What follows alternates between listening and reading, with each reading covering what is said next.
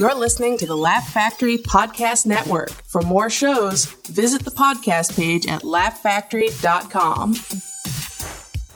It's the after laugh, after laugh. Welcome to the after laugh, after laugh, after laugh. After laugh, man. Go ahead, pull up a chair. Hey guys, welcome to the After Laugh Pre-Laugh. This episode is an interesting one. We have Skylar Stone, who I've known for, woo, ten years, most of my career in comedy. Me and Skylar used to have a uh, Bill and Skylar college night show at the old Laugh Factory on a Tuesday.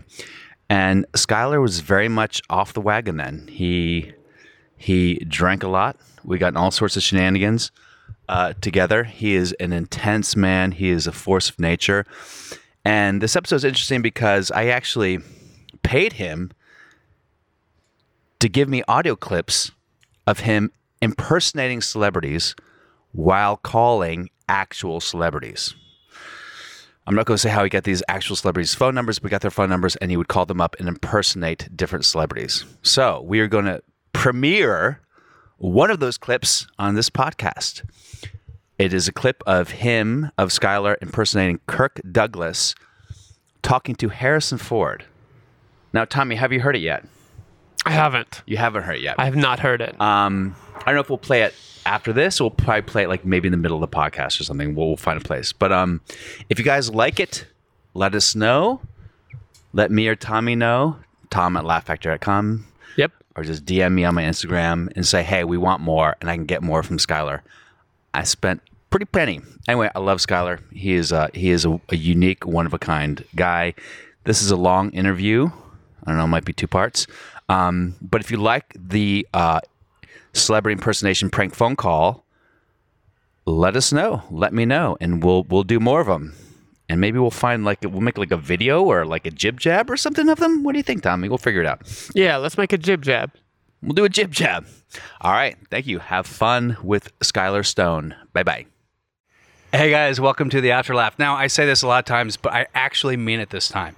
Skylar, I'm Skylar Stone, people. I'm so excited to have you on the podcast, Skylar. I really we, we've am. been trying to do this. We've been, A, we've been trying to do it, and B, um, I, I've always liked you. I've always liked you. And I don't know why, because I could, I could see myself. There's a lot of reasons not to, yet I find myself figuring out no, how to like you. But what I mean is there's an alternate universe where we hate each other.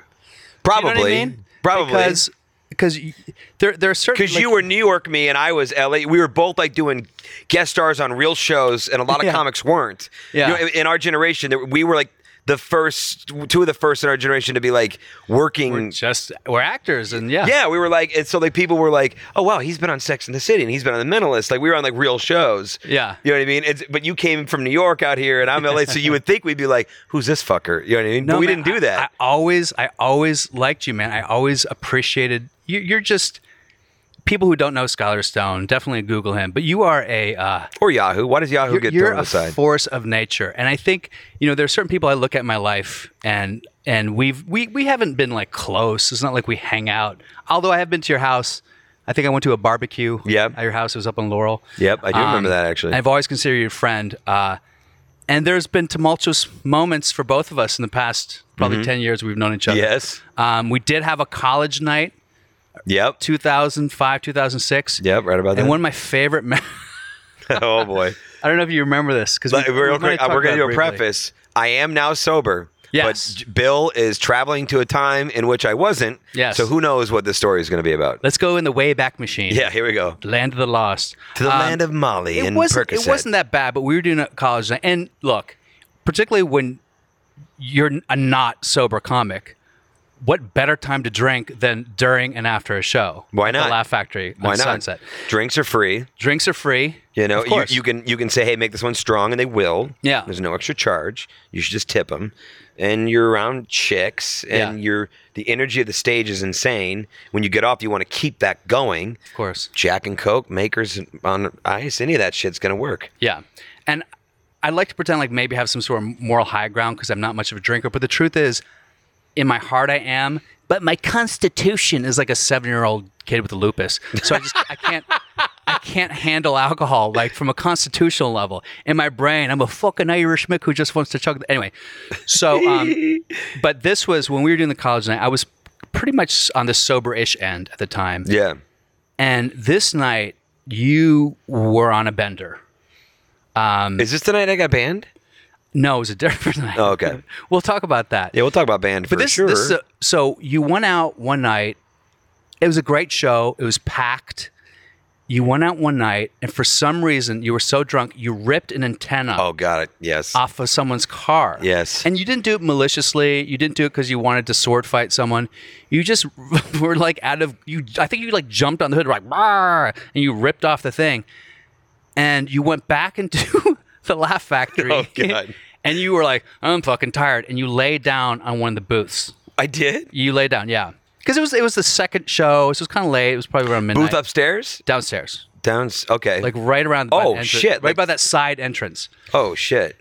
And and I was already just like, I just loved you, man. And I these guys saw, one of the guys owned the car.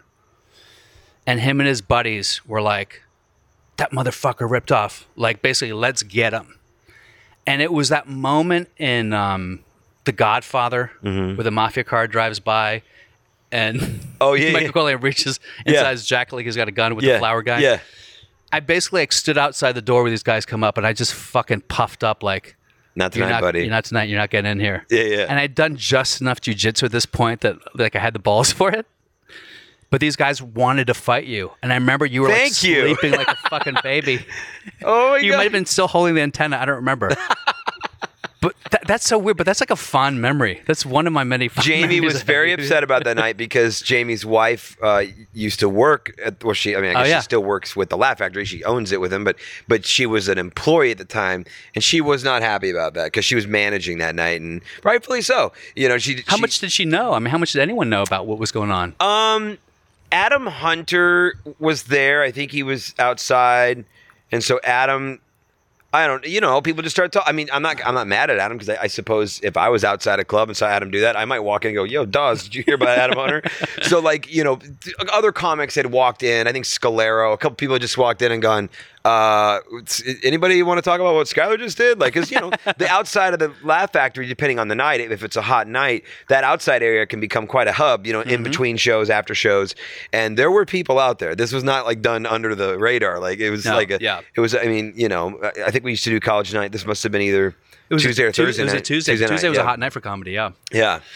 So that was nuts, man. Yeah, that was. Um, but that's not as bad as the blackout one. The blackout. Were you there that night for the blackout? No, I want to kind of Tarantino this interview a little bit because uh, one of the things, as much as I. So do you, does that mean you want to massage my feet? Or you, you want to say the N word a lot? has a has a, a foot fetish. If people didn't know that. Yeah. Or does that mean you want to play like rare tracks from the seventies? That, did you see Once Upon a Time in Hollywood? By the way, I did. Uh, it's obviously very clear in his movies that he has certain weird personal issues he wants to work out in his films. For One sure. of these, obviously, like, he hates women. Because I get that you want to kill the women who are responsible for these murders. But the the way that the women were murdered in this movie, it, it was done with such weird, unabandoned glee. I'm like, you really just want to kill some fucking woman and beat her to death, don't you? I, I just, I guess I don't see, as someone that's, um, I've had... people murdered in my life. My best friend's dad was murdered. I've had people beaten to death or beaten almost to death. I've seen so much violence and stuff, and it's been by men and women that I guess I just don't see. You don't see it that way. I don't see okay. gender. Yeah, that's probably. That but but hold on. But I, I do agree that women. you that he has a thing against women. I just don't know that. I feel like it sucks that they happen to be women in this movie because it feels like same more the same of how much Tarantino can get angry towards women. To me, this is more like, dude, this it's sixty-nine. That's what th- there was a line drawn in the sand. It was a time of innocence, and then that happened, and it just fucking changed afterwards. There's a line Hunter S. Thompson wrote that's in um, uh, Fear, Fear and Loathing in Las Vegas where he – I'm going to butcher this, so I don't want anyone tweeting me going, that's not the line. But it's something like he said – Johnny Depp's voice says it, it says it in Fear and Loathing, and he just says something about, um, you know, if you go out to the coast of California, you can see – uh, the mountains by the coastal line, and you can see where the waves got pushed up as we pushed everything against it with all of our might, and you can see where they crashed and turned back and receded. I, I mean, dude, that line to me, because that's what people were trying so hard to fight, so many things.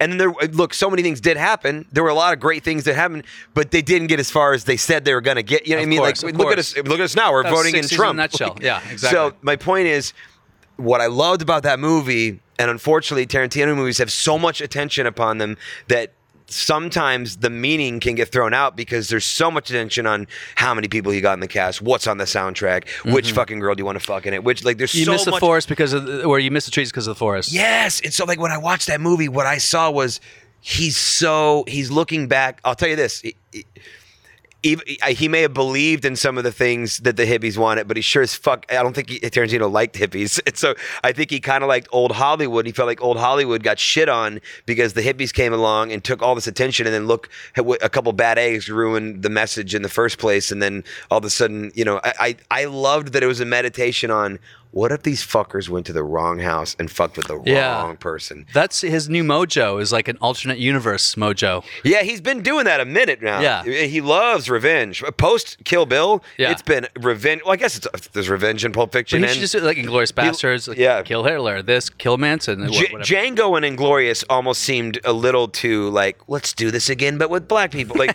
they felt a little similar, you know yeah, what I mean? Yeah, yeah, yeah. But, um, um, because I, I was like, what's the third one going to be? The Armenian genocide? Like exactly. Did, Let's he cover did, like, every slavery and and Holocaust. Like, hey, that'd be a good one actually. Yeah. So, um, so we're going to Tarantino this, and we're going to go back to Little Skylar because, you know, as much as I know about you, mm-hmm. and we're erstwhile friends, I don't really know.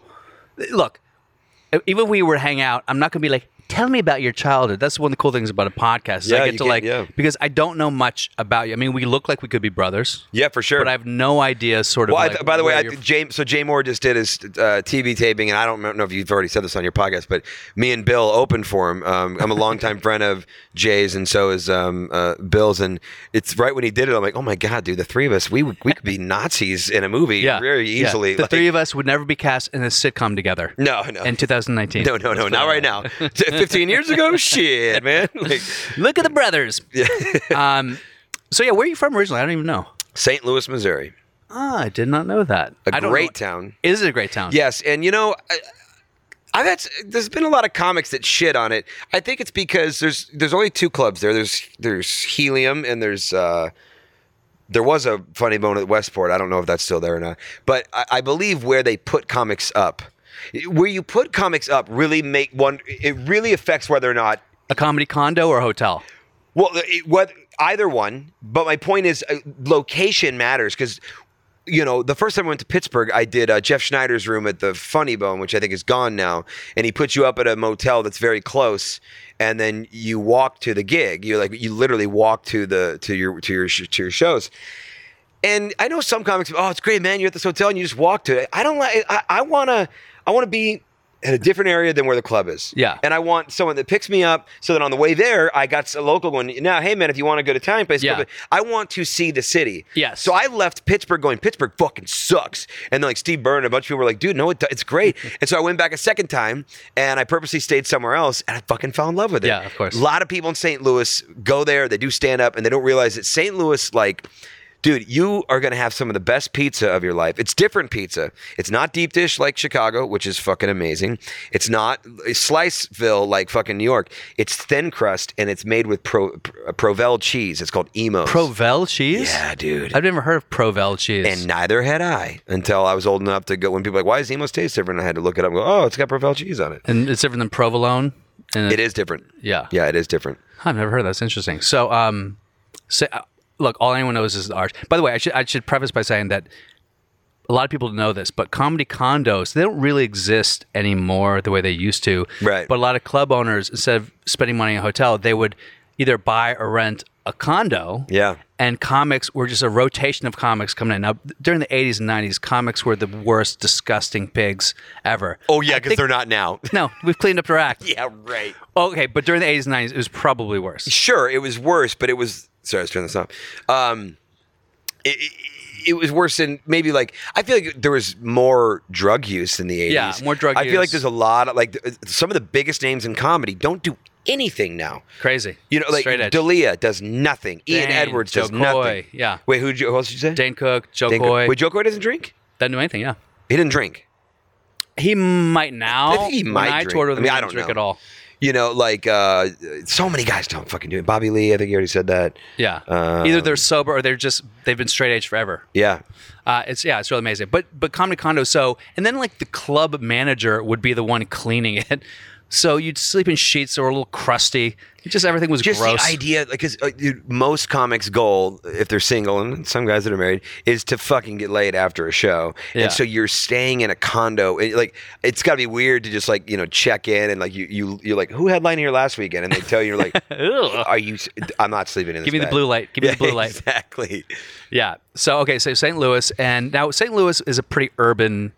Did you grow up in like urban schools? And by urban, I mean black. Um, no, it's not. Ur- well, I mean, again, so, you know, there's there's that everybody like, you know, if you were to do caricature drawings of every city, right? Like, you know, Philadelphia might have a, a Philly cheesesteak and New York's got the Big Apple, right? Like Saint Louis has the Arch or whatever. Like there's certain things they're known for. But it's just like when you come here, it's like, yeah, everyone wants to go see the Hollywood sign when they come here, but that's not what any. When's the last time you said, "Hey, you want to go to the Hollywood sign tonight?" Yeah, like, of course. So, like, whatever you think Saint Louis is, it's not necessarily that to the local. You know what I mean? And I'm applying that to the urban thing too, because Ferguson, uh, the Ferguson riots, and like the stories of East Saint Louis, and like.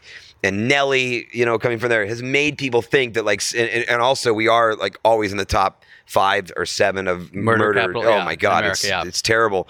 It's one of the reasons we moved. At some um, point, you were you were number one, kind of in the eighties and nineties, right? I think uh, I you could. That. I don't know about number one. I don't know that anyone's ever beat like Baltimore, Detroit, New Orleans, yeah. you know, Washington D C. Well, yeah, when I was a kid, D C was number one. Oh, D C, brag. yeah, dude. Oh my, back who was that crack mayor you guys had? Marion Barry. Marion Barry, that's right. Yeah, I mean. Saint Louis, um, East Saint Louis is very dangerous. That's there's a river that divides Illinois and Missouri. Uh, I'm sure most people know that, but uh, and on the other side of the river, I mean, it's literally the other side. You know, when people say, "Ah, oh, the wrong side of town," that's East Saint Louis. That's yeah. a that is that is that has never really cleaned itself up. Um, downtown Saint Louis has been dangerous many years. Uh, but when you live out in the suburbs, it's it, again Saint Louis is literally it's. Uh, It's a weird city. There's um, there's old money mm-hmm. there, and there's old racism. It's not. Sure. It's it's like it's it's such a weird racism. It's not a modern racism. It literally feels like like they like uh, plantation I, racism. That's what I'm talking about. There's older women that you know, like you know, seem like the sweetest ladies ever. Hello, how are you? You say, oh, could you help me in here? There's a brother over there. I don't want to walk that way. And they say it like like that's. You, you're just supposed to talk that way. And you're looking at her like, did she just fucking... And so there's old racism there. And, and oh, the old money there is insane. It's like, these are people that just wake up and print money doing nothing. They mm-hmm. they're they just own oil reserves or are a member of the Anheuser-Busch family. Like they, There's just, there's a lot of money. Ralston Purina is based there. Uh, Anheuser-Busch, um, uh, I think Heath Candy Bars and Payday Candy Bars. All kind, There's so many big old school companies yeah. there. You know what I mean? Yeah. I mean, who's buying Payday candy bars except the fucking sixty-five-year-old woman? You know what I mean? Like, yeah. And uh, and so when you were going through school, was it or public schools? Was it sort of public like- school? Um, there were, uh, but there, you know, um, I guess this is kind of top topical with uh, Kamala Harris and everybody talking about. Um, oh, there was busing. There was on. a lot of busing going on, and so there were um, a lot of inner city youth bused to our schools, and I was really into rap. And not because I wanted to impress a black kid or anything. It was my dad liked rap. Really? My dude, my dad, you would if you saw him, like he he just looks like a really friendly, you know, half bald, you know, he's got a beard, he's a white guy, but he's he is a eclectic hip motherfucker. I was raised by the hippest dude. In our house, like on a Friday night, and my mom and dad or my dad uh, made sushi in the eighties. This is when sushi was. Were they former hippies, your parents? Oh yeah, yeah, yeah. Oh yeah. yeah. My my dad like he uh, he my he, like nobody was talking about sushi in Saint Louis in the eighties. Of course not. Yeah. Nobody. And people were barely talking about sushi in the eighties in L A. Like yeah. it was a very like esoteric thing to eat or even know about. And like my dad was like making these hand rolls and shit And we loved it. So we'd eat, eat these hand rolls on Friday night. My parents would blast music, Aretha Franklin, Talking Heads, The Police, Ice-T, Ice Cube. Like, so I grew up, like, my dad was like just... With cool parents. Which dude, is... they were cool as fuck. Like, we had like uh, Joel and Trent, my best friends, these twins would come over because his parents, his dad worked for the Boy Scouts and his mom was a, a nurse and they were um, me- Methodists and went to church seven days a week. So they would come over and go, you're dad has an Ice Cube album? Like, you know, like they'd bring over like packs of like Garbage Pail Kids and go, dude, I can't open these in my dad's house. Can we open them here? My dad like, yeah, let's open them. Like, we'd open Garbage Pail. Awesome. Did you know that your parents were cool when you were young? It, it became evident. It later, you're like, oh my God. It's become more evident over time. Yeah. Um, especially because now I'm a cool parent and so my, my kids' friends have relationships with me. I have kids that text me all day, all day. Cruise, fucking all these uh, kids. Uh, Jeremy, my, my my son's best friends, and my, my my son will be like, dude, Cruz hasn't even texted me today. How many times he texted me? Like, oh, dude, we were going back and forth for like an hour earlier. Like, yeah. You know, so like now I know that they were cool because I see the kids flocking to me too because, look, I don't let them say anything they want, but I, I, I'll be, hey, dude, yeah. You want to say something? Like, hey, I get it. You're going to say it anyway around the corner, so yeah. Might as well say it in front. I'm a comic. I, you, you know how it is. Of course, yeah. I'm sure you're the same way with your daughter. Like, are, are you... Uh, it's a little bit different with my daughter because my daughter is very woke. I mean, she's woke A F, right? Mm-hmm. So she's at Berkeley. So she does not like my brand of quote unquote brand of comedy. Yeah, yeah. She thinks it's mean, and we get we have very spirited debates about the status. And she and look, if I was on a, if I was on a date with a woman my age, yeah. and she were to talk to me the way my daughter would, I'd be like, shut the fuck up, pay the bill, I'm out of here. You yeah. suck. Yeah. But it's my daughter, so I go, I have to listen and I yeah. have to learn. And my I've learned more about women, ironically, from my daughter just teaching me like oh, it goes that way, yeah. what a pig I am than probably anyone I've ever dated. So um that sounded really fucking weird, and all, but no, I get then, it. You know. So um and you were an only kid or you No, brothers? I got two sisters and like, you know, and I I don't I don't know if I don't know if my older sister knows how hip they are. Were you are. youngest? I'm the middle child. Middle, okay. Come on. I'm crazy. Um, are, you know, are both your sisters, are they also like have tons of energy like you? No, no. They're nothing like me. I mean, to the point where they don't like me because they just don't even, we don't have, we barely have anything in common. What do we talk about? Huh? They're so fucking mean to me. Like they, both of them, they're like literally, I try. At this point, I give up. They're just so fucking mean. Both yeah. of them, they're so fucking mean, uh, especially the little one. She is just like, she sent me an email two years ago and says, you have the darkest soul of anyone I've ever met. And it's like, that's, that's not, that's just not true. Then, then yeah. you don't know that many people because, like, I'm I'm very giving and yeah. like all I do is try and help people and like I, I spend a lot of my day helping people. You know what I mean? And like, and I've done a lot of work on myself. And I and I you'll. It's so rare that you'll ever tell me that I did something wrong where I'll say, no, I didn't. Yeah. I almost always go, I own, I am the king of owning shit. Yeah. I so like I don't know where she gets that, but she, you know, I always feel like she's been jealous.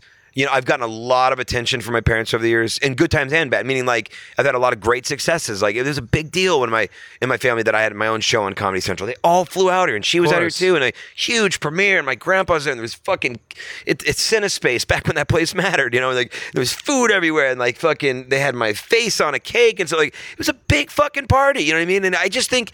I, I, she acted like she was happy for me during those times, but I, I always felt like a Is sense it festering of festering jealousy. She doesn't want to be do what I want to do, but I just think it was a jealousy that like I I got to where I want it to, and I yeah. don't know that she did yeah. career wise. Sure, she's done fantastic things with her family, and and and she she. I believe she's a good person, and I've seen her do good things, and, and I do love her. And if something happened to her, I'd be devastated. But like, I we just can't click. We can't fucking click. It's the craziest thing. Wow. You know, she has so much. She says that she remembers things that I don't remember, and it's like then from childhood. And, like and then when early? I ask what they are, she won't tell me. Does she think you molested her? Or something? No, God, no, no, no, no. Um, it, it, not at all. It, it, she, she just doesn't. She, she literally, she, just things that she saw me do to people and ways I tortured my parents. And huh. but what's so funny is it's mostly about what she saw me do to other people, and when she has said the few people that she remembers it, those are people I've done my amends with, and we're good. Yeah. So what the fuck do you yeah, care? That's, that's called a little thing called her, resentment. Yeah, you know that's a I mean? her issue that obviously she's got to deal with. But, you know, like we we grew up, you know, we had a fun childhood. Um, you know, we, we did really fun stuff. My parents were, were really fun and hip. And like I said, kids would come over and go, your parents are so funny. My mom is an impressionist, uh, an unpaid what? impressionist. Yeah. Like, like she, who would she do? Uh, no one that you know, you know what I mean? Just like, like she would just be like, you know, oh, I went down the street to, and I talked to Marcia and, and Becky, and then she'd start doing them. And like, we would just look at my mom like, Mom, that's exactly what they sound like. Like Maria Bamford. Like, and then like, I'm on the phone with Debbie, and Debbie goes, and then she would do all these voices. And so, you know, it, I didn't know this, but my mom was doing a Miyagi. She was having me paint the fence, and she was having me wash the car because I was learning how to do impressions, and I had no idea I was even learning. Do you remember it. your first impression? Like of a celebrity or just a first impression of a person? Either one, just a, a moment. Because um, obviously, because people don't know. Skylar, oh, my mom! Skylar, my mom. It's one of his. One of his. I mean, look, anyone. I've always said this. Anyone can be a comic in the sense that anyone can go up on stage and talk into a microphone with jokes that are written. And I'm not saying they're going to be great, but anyone can do it. But very few people can do impressions. I think it's a true, true talent when you can actually do voice where you get the hair in the back of the neck's head, like, oh, that's fucking weird. And for me, like your Vince Vaughn, your Michael Douglas are, pr- are pretty uncanny over the years. Um, so your first impression was your mom. My mom. Yeah. Because my mom, um, um, she is the queen of politeness. Yeah. You know, like um, she hasn't always been polite to me. You know, like we, we've, we, my mom and, and I have gone back and forth. Like we've been the best of friends and the worst of friends. We're in kind of a weird gray zone right now, but it's not too bad. Uh, I mean, I talked to her today, but it's just it something, something, you know, honestly, you know what it was? A few weeks ago, I was on the phone with her. I called her. Uh, it was Labor Day weekend or maybe the weekend before or some shit. My sister, when I just told you about the little one, was out here and didn't tell, like, I have a wife and I have four kids. So that means my sister has a sister-in-law and she, and has, she has nieces and nephews. Yes. And so, you know, and she has one kid and she's out here with her one kid and her husband. And you're four better than her, but that does, that's not the point. The what? You're four times better than her. So she's out here. She gave us, no, we had no idea she was here. She didn't tell us she was coming. And she reached out to my wife, and the only reason she did was she texted my wife, and she said, "What did she send in the text?" She said, "Like, um, oh hey," she's like, um, "Hey Nicole," and, she, and see again, my mom and my sister are the, like, they're so good at being polite to everybody in my life to the point where when when I complain, people are like, "Well, I mean, I don't know, they seem so nice." I mean, yeah, to you. Like, my wife's seen it now. Trust me, she's read enough emails and texts now that I've got where she's like, "Oh," oh. She, early on, she she my wife was like, I, "What do you mean?" They're just so. Every time I see them, they're just like hugging me and like I'm like, "Yeah, I, oh, I know, I see it, I notice it." So she texted my my my wife and she goes, "You know, oh my gosh," she goes, I, "Long story, but we're out here in L A. Damnedest thing, you know." Um, There was a mountain lion up in our area. We were renting an Airbnb in the Topanga Canyon, and she said something like, you know, um, I'd love to see you. Um, uh, you know, uh, I, I saw on your Instagram that you're out of town because we were camping. We we're R V. We pulled a fucking Griswold, rented an R V. By the way, I will never do that again. So bring that up again later in the podcast. Yes, I have a yes. R V story that'll fucking beat everybody's R V stories. Oh my God. Don't rent an R V. Um, and so uh, it's not as easy as it looks. It's a lot of fucking Does work. Does this involve shit? Oh, yeah. Okay. Yeah. It involves a lot of things, dude. Any good R V story involves some form of feces. Yeah, or coming on someone's face. You know what I mean? What? Uh, yeah, just kidding. I don't know why I said that. Um, but um, so um, she says, uh, we had a, a, an incident with a mountain lion, and uh, anyway, I'm freaked out, and so we're leaving. Um, she, and she, so she knew we were out of town, so she just, I think she, it seemed like she was hinting. She's like, would you know of a good, like, hotel or Airbnb in the area that we could stay? And like, you know, we my my wife goes, I don't know. I mean, like, she's asking for a place to stay. You live she here. Knows we're gone. It seemed like she wanted to like stay at our, our pad, you know? Yeah, yeah. And my wife was like, you know, um, she was, I'm just so uncomfortable that she didn't tell us she was coming.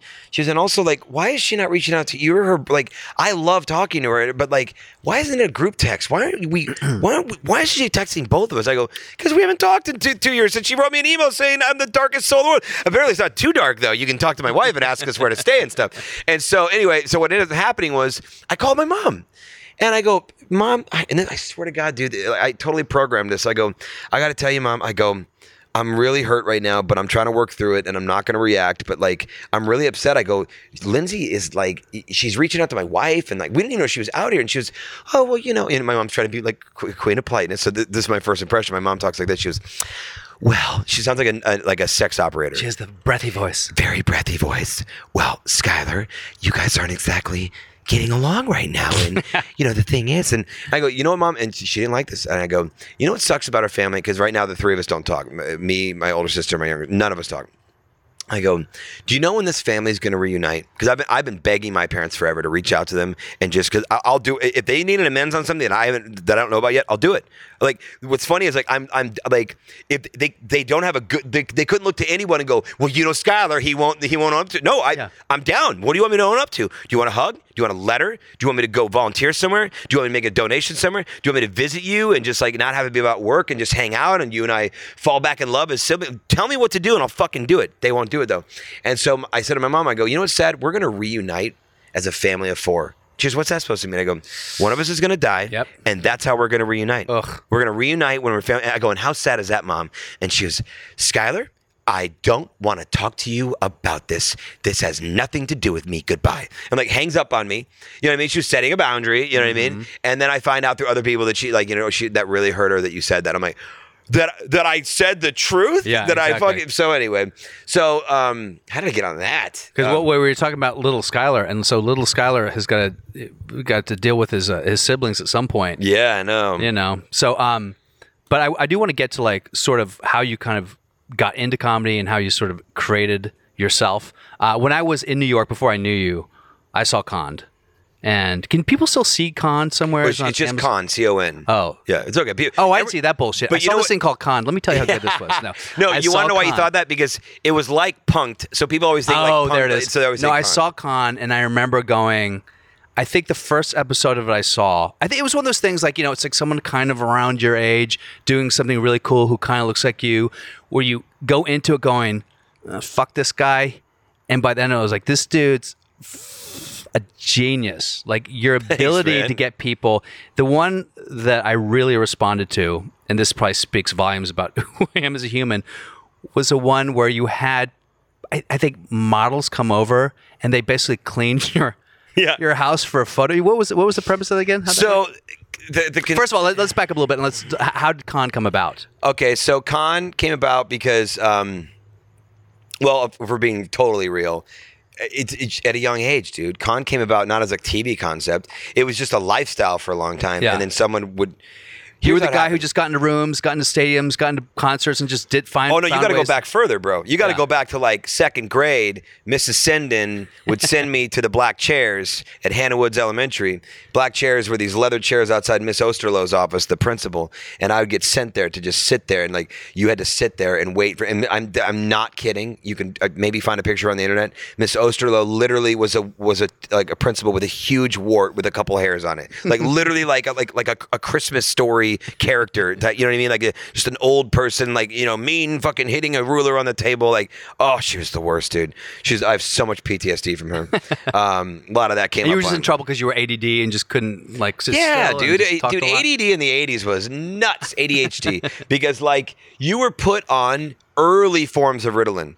I was an example in a. book, dude. Like there were really? people. Oh yes, there were not my name, but like there were these people. My, my parents somehow signed away. I, they must have had them sign something because I was followed for a few days, and, and they took notes on me in like some sort of a manual for like professors and shit. I was like, oh my god, I'm a fucking lab rat, and I was given these early forms of Wellbutrin and, and Ritalin and, and all sorts of pills that were basically a form of meth, you know. Of course. And so you know, um, it, it was a weird time, um, and so I was in. I would get sent down. There and you sit in these leather chairs, you wait for Miss Oslo to come get you, and you have to sit there for what felt like hours, and then finally she'd grab you and she'd have you come in and you'd have to talk to her, and then um, whatever you did you had to call your parents and tell them. Wow. Well, this is the eighties, so there's no cell phones, so the cool thing about that is Mom's out running errands and Dad works downtown and we live in West County, so yeah. he ain't nowhere near the fucking phone, and, and either maybe she. There's no answer machine at this point too, maybe. Well, there is, but check this shit out. So do we have to wait for the siren or uh, the siren doesn't really pick up, but this is pretty intense. So. Does this happen a lot? Yeah, it's part of the charm. You're like, bro, I live in Hollywood. Sometimes the neighbor will come by and bring cookies, and you'll hear something like, yeah, and then when my dad died, oh, thanks for the cookies. Just weird shit like that. Yeah, so then uh, this guy came on my face, and oh, is this oatmeal raisin? um, so um, that's the second time I'm talking about cum on I face. Know, I know. We got we got to unpack right that maybe. Yeah, we need to figure that one out. So I'd sit there, and um, you you get called in, and then you'd have to call, and so um, I got sick of getting in trouble because I'd leave these messages, and my mom would hear them, and then I'd get in trouble. So my parents, uh, it was hip in the eighties, if you remember this, to get a, um, the kids got their own line. Do you remember that shit? No. You don't remember like family lines and then kids get like a, their second line? No, Mister Fancy Pants. I, I guess so, dude. So we had this number, two two five, oh five seven five, and then we also had two two five, eight eight five two. Oh. And so uh, call those numbers in Saint Louis, three one four, see what happens, see if, if someone has them now. Can you imagine someone calls it? It's still my number from the eighties. Enough of these phone calls.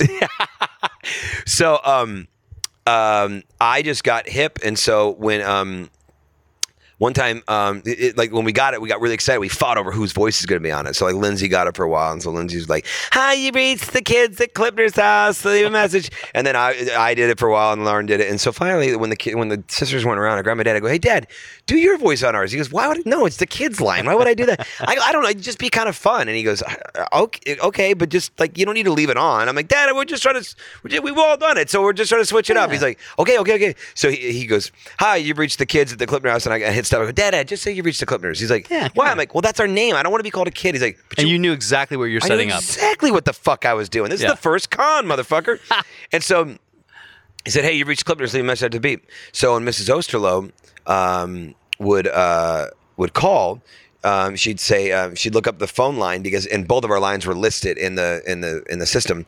Um, she goes, "Which line is it?" I go, "Oh, the five five eight two."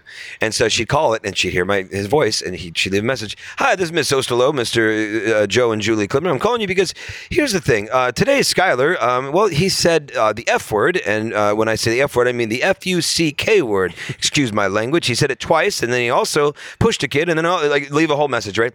I'd come home, I'd fucking play the message, hit delete, right? A fucking away. Like yeah. it, it just literally bounced off the system and never even happened. So that's how it's, it started as like a getting out of trouble necessity. Yeah. And then it you got into Ferris, like Ferris Buellering shit. Yeah. Yeah. And then it just got into like, you know, like little bit. My dad was worked in advertising, so he'd get these like invitations to like press screenings and stuff, like Saint Louis press screening. I remember we saw Bill and Ted's Excellent Adventure before anybody in Saint Louis, which was like. And you probably looked just like him back then. Yeah, right. Yeah, no, I really yeah. do. And so I went to see it. And I remember when we got there, um, my dad had already walked in, and I was going back to the bathroom, and then some guy just kind of said, you know, um, wait, are, are you the one that was just waiting for the um, uh, the popcorn and the soda? I go, no, I, I didn't buy anything. He goes, no, no, you guys are, your your dad's uh, one of the, um, uh, he works for the Saint Louis Post-Dispatch, and he doesn't, yeah. you know, and I, but I just remember thinking like, yes, he does work for the Saint Louis Post. And he handed me like all this free, like these concessions. I come in and my dad goes, "Where'd you get that?" I go, "I don't know. Some guy gave it to me." And he goes, "Oh, okay." My, I mean, my dad looked at me like, you shouldn't take, you know, candy from strangers, but all right, let's win in Rome, right? So we opened the goobers, eat it. And, and I just remember thinking like, wait, so if you just say that you're something you're not, things happen for you? Yeah. Like that, like, like wheels were turning, dude. Like it was like Donald Trump? Yeah. Anyway. So I just had all these. It was like getting out of trouble, getting free shit. Mm-hmm. I, I like that. Who want? Who does it? Who does it? Yeah. Who wants to? G- and and the moral compass on that is, yeah, come on, you're a kid, you're having fun, you're a kid, no harm, no foul. Yeah. Fuck uh, these people who didn't get their goobers, you know. For a long time, I was you're a kid, and then I was doing it well into my twenties when you're not a kid, and then I was making thousands of dollars off of it on yeah, a television yeah. show. Um, and so when I got out here, I was broke. So then it became just like getting by. Yeah. I wasn't getting out of trouble anymore, and I wasn't really trying to have fun. It was just, how do you get by? I used to go to these parties. I live in Culver City, and I just get invited. You, you remember like the early parties you go to when you're all broke, and like it's just it's just Friday night. There's maybe a pizza there, and like there's not even a keg. No one can afford it. Like, there's just a couple fucking six packs, and you're just hanging out with friends, and maybe there's some weed, maybe there's some coke. Who knows, right? Um, maybe you're fucking crushing up Molly and having blown up your ass with a straw because you're a fucking addict. Maybe anyway. You're coming on someone's face uh, again. Yeah, yeah, Jesus, Bill. I'm sorry. Way to go, fucking dark. My God, who talks about that? Um, and so. Um, I just remember my friend Kelly and Stefan and all these guys would just go, they would just say things like, they would just go, you know, Skylar, how'd you get by today? That was a, that was a question a lot, and like, cause it, and not it, people were asking that independent of each other. It just became this urban legend of like, well, dude, you got to hear what this guy does in one day. Like, yeah. How did you eat breakfast? How, what did you get out of paying today? And how did you like? And so I tell stories about getting out of parking tickets and not paying for them, and how to avoid paying D M V fees, how to get rent for free, how to how to get on a plane without a ticket, just all these things. How that to I, get on a plane without a ticket? I've oh, never yeah, heard yeah, of I've that. Done that wow. multiple times. Um, it's it, I even did it after nine eleven. I did what? it. What? Yeah, I did how, it three months. Just, after can you just give us give me a quick thing? How would you do that? I mean, it's so illegal, dude. Um, there's uh, there used to be a trick I had with a lost and found that no longer works, but there was a lost and found at L A X where you had to go through security to get to it, you know, um, and you were usually ushered there. But I figured out a way to like not get ushered there, and then. Um, Uh, it was a matter of once you're in there, like get to a gate now, and then just kind of doing like a walk up and really talk with a lot of confidence to the front, you know, uh, lady uh, to the point where you just keep making them laugh and like making fun of other people that are being rude to them and getting good graces with them. And then once they start ticketeering and stuff, you know, they're just doing the kind of like a one-two move where, um, uh, where you're talking to one of them for long enough. Um, you know, and, and then other people are coming through and then you keep talking. And then like, I remember the first time I did it, like I just started walking, goes, your ticket, I go, I already gave it to you. It's, it's one of those in there. And then she just like, holy and just shit. Looks at you like, you know, uh, okay. You know what I mean? And then you just go in like, it, it's, it's and a you have, to, you have to, I imagine you have to go all the way to the back of the plane and wait for it to fill up before you find your empty seat though, right? No, just sit down. And then if someone walks up to you and says, you know, you're in my seat, you just move again. Did you ever get busted? No, I'd be in prison. No, but like if it was an oversold flight, they're like, oh, I guess, and you'd have to leave the plane. Nothing like that. Um, no, that never happened. No, but I didn't try it on like Thanksgiving weekend. You know, yeah, I'm yeah, an yeah. idiot, you know. But you did it after nine eleven too. That's crazy. You couldn't do it now, obviously. I could do it. What? There's nothing I couldn't get in. That's There's nothing. Amazing. There's nothing. There's What's nothing. What is the most impressive thing where you go, I, I will tell you my story that I was impressed by that, um, and it's, pales in comparison to what you, but I was so impressed with the fact that there was a really hot show on Broadway when I was in school uh, with Nicole Kidman. It was called The Blue Room, and like you couldn't get a ticket. Oh yeah, yeah, yeah, yeah.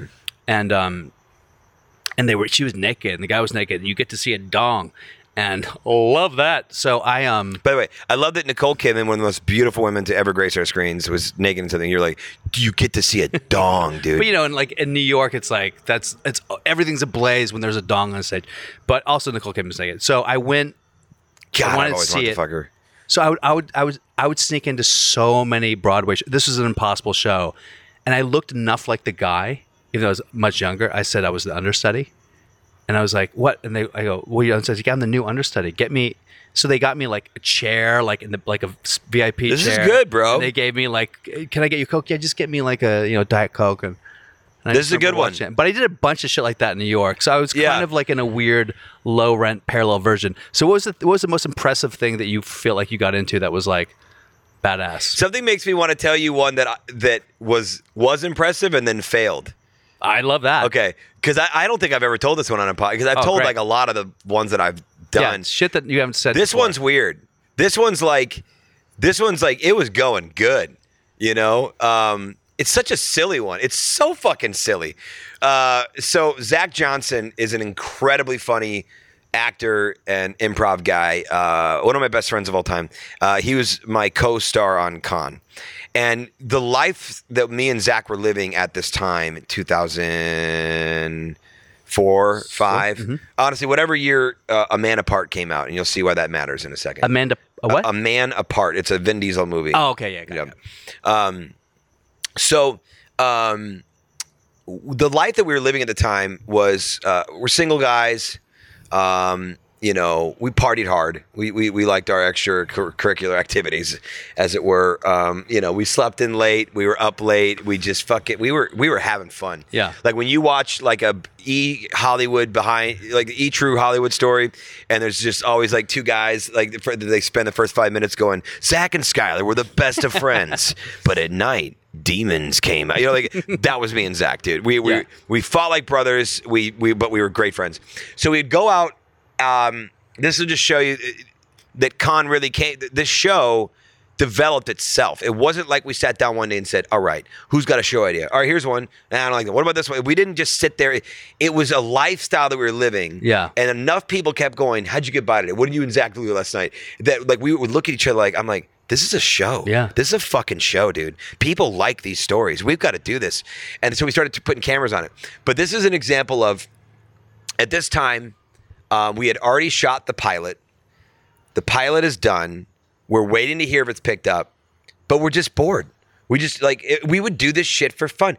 Like, you know, people have always, uh, uh, one thing that people have liked to point out, I've had a couple friends, because the new version of just conning for fun that I did it back in the day, like one of the things I do now, do you know that I call celebrities as other celebrities as prank calls? Do you, you know do? About this? Yeah, I didn't know dude. About that. Oh, dude, I've, I've called Paula Abdul for years on her real phone as Owen Wilson. It's like a party trick. And like, I'll tell her to shut the fuck up. We'll put on speaker, and she's, you know, she's always fucked up on pills. And she, I just talk to her and I say weird shit. Oh, so not like a voicemail. You'll have converse, full on conversations. Conversations. I love that. And then I get, it's so exhilarating. It is such a fucking high to do that, that I do it by myself.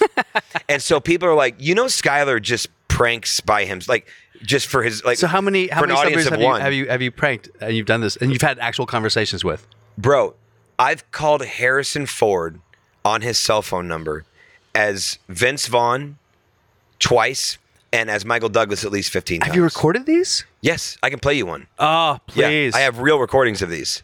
Yeah, I've uh. been collecting them. I've called uh, Harrison Ford as Shia LaBeouf. I've called, so Governor Schwarzenegger in two thousand seven, um, I... scored. I went to my buddy's office at U T A. I will not say his name, but he he was an assistant to a very major agent there. And um, I go, dude, give me some numbers. He's like, I'm not going to give you numbers, but I will look over here while you look at my computer and take any numbers you want. And so he did something, and I grabbed a bunch of. I got, dude, the, the phone numbers that I stole in that moment. Warren Beatty's home phone number, um, Sylvester Stallone's home and cell, um, uh, uh, G- Governor Schwarzenegger's red, like like his bat phone at the Sacramento office, like, like not the one that's available to the public. Like, you're going to get the guy behind the guy. And if you say the right thing, you're getting to the governor. Yes. And so, um, we were shooting this pilot and this is really funny. I've never told this story on a podcast. All right. So we were shooting this pilot and, uh, it was called Skylar's Revolution. It was for Fox. And, um, one of the reasons that Johnny Davis at Fox bought the show was uh, he had heard about these phone calls. These phone calls were like becoming urban legends. Yeah. Like the way that Johnny Knoxville back in the day. How, how, would, how would it get spread? Would the celebrities be like, you know, I talked to Vince and then. No, no, no. Surprisingly, none of I've never gotten busted. I, I actually I called Ashton Kutcher once as Owen Wilson and he just went like this. He went Did he know it was you at that point? No, no, no. Yeah. He goes, he goes, this is Owen Wilson.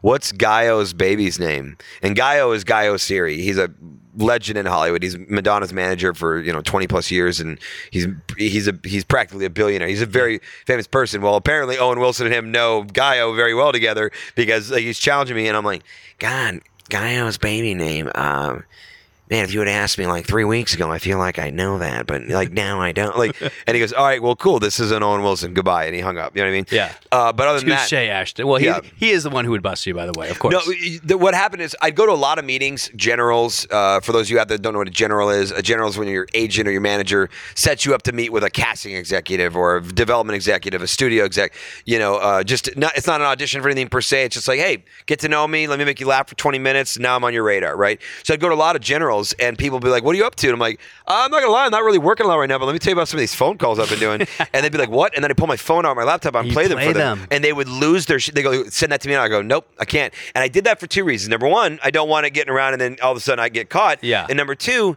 if you can't have it, you want, want more, more from me. Yeah. And that was my trick. That was my fucking trick to make you go, fucking this kid, like, I, I work at Fox. What do you mean you won't give this to me? And yeah. it, it worked. They've offered me a fucking show. It, within two weeks after I played him those phone calls, he was like, you know, they gave me my own show. I can't, dude, if I told you what I got paid to do that, oh my, I'll tell you at the mic. And so they gave me my own show. Uh, Mick G produced it. Uh, Warner Brothers T V wow. produced it. And um, I got to bring everybody that I wanted on it. I got Ahmed Ahmed on that. I got this girl, Jessica Coakley, on it. I got Zach Johnson on it, Matt Wheeler, uh, Jesse Hyman. Um, you know Jesse Hyman? The world's most famous familiar. Extra. He was at that barbecue at my house. You know that little short cherubic guy? He's got like a pale face and like red yeah. blotchy skin and he, huge hair out to here. He's He's been an extra. And what year was this? Whatever year you came to that barbecue at Fairholme. Probably. No, but what year was the the pilot? two thousand seven. two thousand seven. So it was after a con. Yeah, it was. Okay. So I just started doing all these um, these calls and stuff, and so um, I, I got really known for them. Um, and so we were shooting this pilot, and so since Johnny had heard all these calls, he's like, "Hey man, the pilot had nothing to do with prank phone calls. It was a prank show, but had nothing like he wanted to shoehorn them in because he he was like, "Hey, I want you to shoot a bunch of those calls and put it in the pilot." And we all looked at each other like, "It's not. They're not going to fit it. It just it just it just doesn't yeah. make sense." But it's the exact. What are you going to do? And he likes it. So. Um, We called Governor Schwarzenegger's line. This is all. Uh, it's. It, I have this on a link, so when we're done, I'll play the video for you. That'd be great. Um, so it's we have it not just audio recorded; it's video recorded. And um, I call, and uh, he uh, a woman picks up and just says, "You know, Governor Schwarzenegger's office." And I just did kind of like a little bit of a gay voice, I'm like, "Hi, I have Michael Douglas calling for the governor." And then she was, "Okay, one second, please." Puts me on hold. And then she goes back. She goes, "The governor's going to have to return your call." And so in the pilot, you can see like all of us like, you know, the, it's kind of a moment like, you know, ah, he probably won't. Like, you know, they'll, or, or, they asked for a number. You know what I mean? I gave it to him. But, like, you know, he, he might, his assistant might go, "Well, it's not the number you usually called." And here's the thing about that. So I want to point something out. The reason that, like about the usually called. Back in the day, you need to understand for those of you out there that are millennials and don't really know old school Hollywood, there was a fucking foursome fivesome that hung out all the time. And that is Arnold Schwarzenegger, Danny DeVito, Michael Douglas, Warren Beatty, and Jack Nicholson. And those are. guys are bros, okay? Yeah. Old school bros from the seventies on, okay? And you can Google that and find photos and stories and all sorts of stuff, you know? Uh, especially like Warren and Jack, like they were they were really tight. Yeah. And especially uh, Danny and Arnold, you know? But Michael, you have to know, Michael and uh, Danny are very good friends because they were in Jewel of the Nile and uh-huh. and, and, and uh, Romance of the Stone. Together, or, say what? Was it War of the Roses with the other two? No. Uh, yeah, War of the Roses was directed by d- either DeVito or Douglas, and then they're both in it, right? Yeah, yeah one of them so. directed it too. Uh, DeVito directed it. Oh, and don't forget, Um, the role that made DeVito is a little movie called Cuckoo's Nest. Cuckoo's Nest is produced by Michael Douglas because he uh, his dad had bought that play, and then Michael wanted to make his own name and produce it. So, so anyway, um, I know a lot about these guys. Plus, Danny DeVito played my dad in a movie, and um, oh, I wow. asked him probably one million questions. so um, he was so cool. Um, and um, so now, hold on. Let me just. Yeah. I have to do a quick pin, right quick. So the other four guys, notorious. Just crushing puss. Crushing yeah, puss. DeVito too? Or was DeVito the guy who was running interference? I don't know when DeVito, DeVito and like Perlman started, but they started a long time ago. So like, you know, he might have he might have had a run. You know what I mean? I don't know. Yeah, I don't think people realize like Michael Douglas, like what those guys. The Michael Douglas is one of the reached. largest sex addicts of all time in Hollywood. Yeah. You know, yeah. Warren Beatty definitely eclipses him though. Um, Warren Beatty's fucked more than anybody, dude. Uh, yeah. I mean, dude. So. This was crazy. I call up Governor Schwarzenegger, and, and she says, "We'll return." And then the pilot, there's a great moment because we go and do a bunch of other things, and then all of a sudden it cuts back to us in this R V, and um, a voice my my voice comes over and goes, "Earlier today, I called Governor Schwarzenegger as Michael Douglas. I didn't expect him to call me back." And all of a sudden you hear, you know, "Hi, I have the governor calling for Michael Douglas," and like like my Bill. There's moments in life where you truly lose control of your face. And you can see, I'm literally just going, I'm covering my mouth. I'm I'm shaking. Everybody is next to me going, like, I have my bros, like, like Zach's looking, like the hairs on my arm just standing right now. Zach's looking at me like, you know, there, there was a look of like, "Good job, buddy," but also, "Don't fuck this up." You know what I yeah. mean? Like, fucking, this is going to be a big moment. And you've done a lot of these, but you were nervous for this one. Not, ah, it's nervous. I, I, I did not think like, oh my God, he's going to figure me out. I was worried that I'd be so focused on the voice that I'd forget to somehow make it funny. Does yeah. that make sense? Yeah. Like working on the craft of it and, and that I wouldn't even have material. Yes. And so that's what I was very worried about. And so um, the call went something like this. Um, um, "Good evening, Michael. How are you?" I, I don't do Arnold, okay? Yeah. Um, and I go, "Hey." That's close enough. Yeah, right. "Good evening, Michael. How are you?" And I go, um, "Hey, Arnie, how you doing?" And he goes, "I'm doing pretty good." He goes, "What's going on?" I'm like, "Listen, uh, just wanted to check in and say hi. I've uh, been thinking a lot of, lately about politics. And uh, uh, anyway, um, you know, me and my wife, Catherine, are going to have some people over this Sunday. Thought we'd invite you over for dinner and, uh, you know, maybe I could talk to you about something. Maybe, I don't know, maybe I could run for something in, in the Senate or something. Like, you know, like, so I'm just fucking, By I'm way, doubling down. Great angle. Yeah. Like, great angle to so, play. And so all of a sudden he goes, I would be more than happy to talk to you about this. He goes, uh, what time on Sunday or something? And I give him the time. He goes, I'll have my people reach out. We'll, we'll figure this out. I hang up. Eruption.